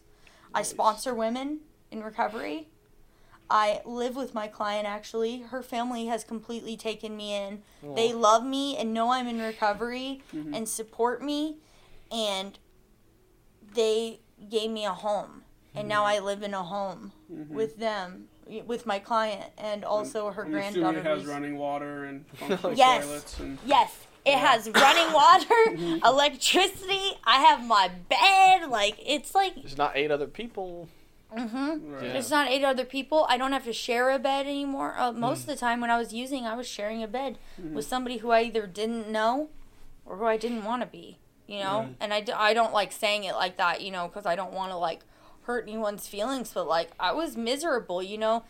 Uh, When I was in treatment, one of the counselors was like, When was the last time you've been intimate with somebody and you actually wanted to? Mm-hmm. I couldn't answer it. I was like, I have no clue.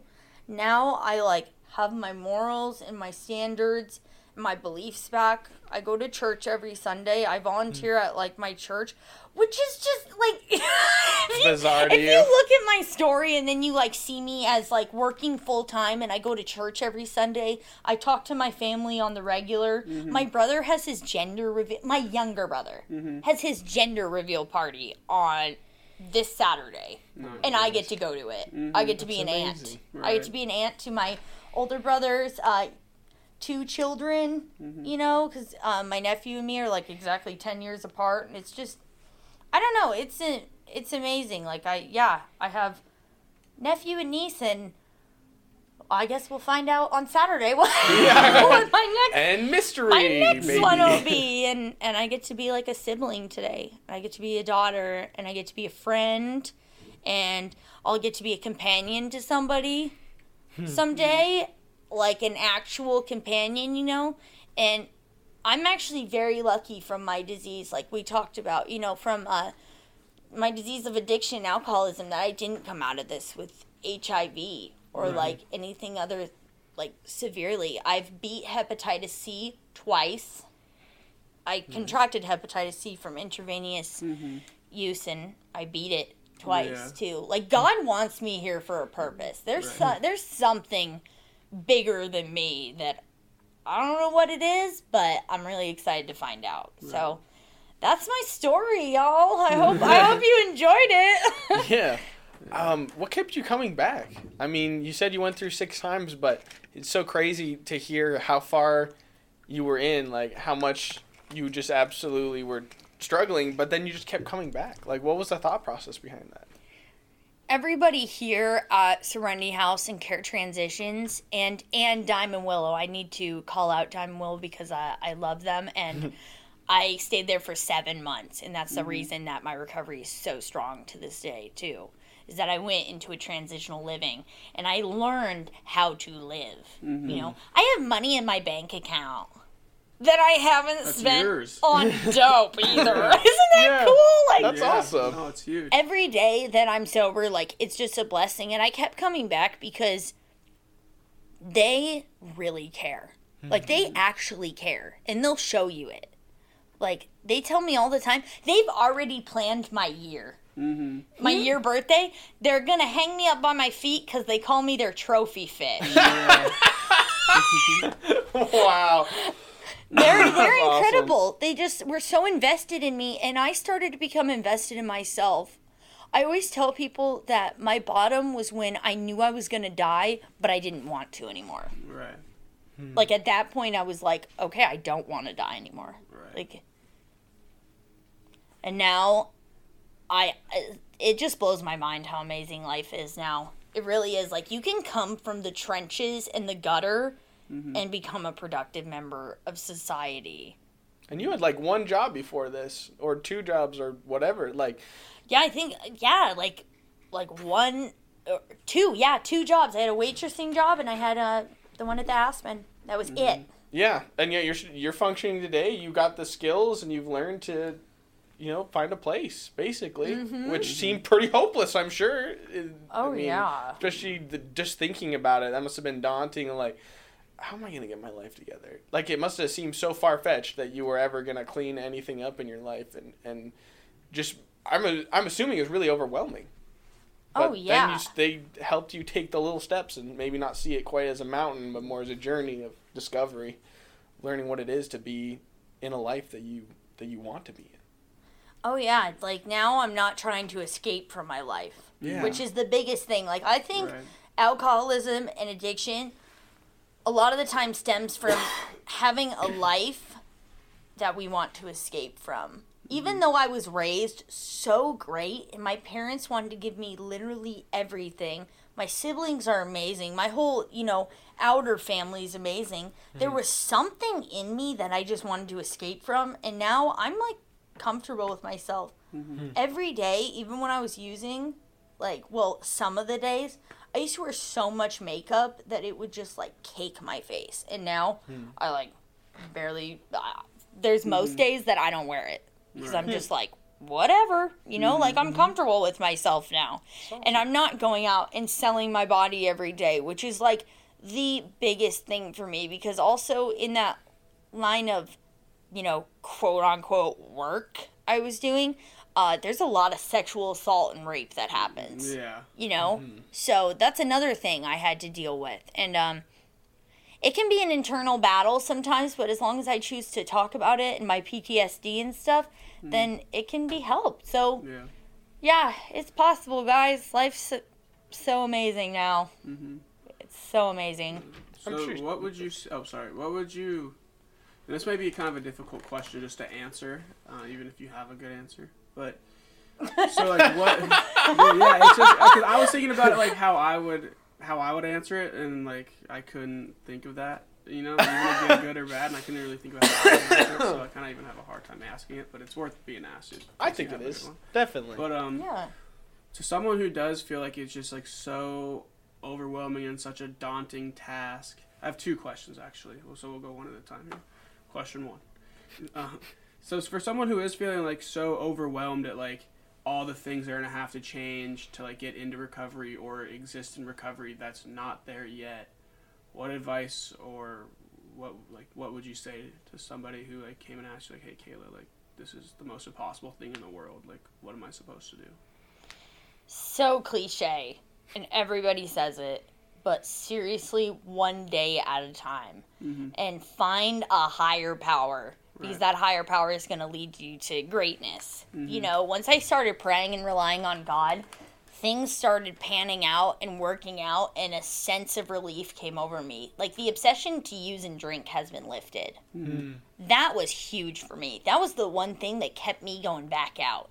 Was I couldn't stop thinking about heroin and alcohol. Mm-hmm. And that was what kept me going back out to the dope man in the bar. You know? And now since that's lifted, things are just so much more smooth sailing. So I would say for that question, yeah, just one day at a time and finding a higher power and working the program.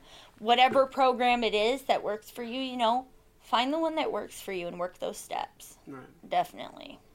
my second question is we talked about you know escaping because I think you're I think you're pretty spot on with that through our experience too talking to a lot of people it's just like that's kind of what leads them there you know is you have you, something that you feel like you want to escape so even for like, especially like not that any young kids are gonna be listening to this but like relatively young I mean like we're still pretty young obviously too but Yeah. you know people in like their 20s and like maybe their late teens that may end up listening to this like if even if you're like even if they're not to a point of addiction yet or like but you kind of have that inkling you know even like at a young age that like you feel like this is something like you might want to escape or somebody who is uncomfortable like in their own skin like what would you, what would your advice be to them to kind of find something other like what would your advice be to them at all really you know what i mean Therapy is huge. mm-hmm. You know, I think we've talked about that. Like, I have gone to multiple therapists, but finding a therapist that I was comfortable with to talk about what was going on with me and telling them like how I felt and also a doctor being mm-hmm. able to be diagnosed if I did have mental health disorders Right. which I did and that was mm-hmm. another thing that kept me going out you know so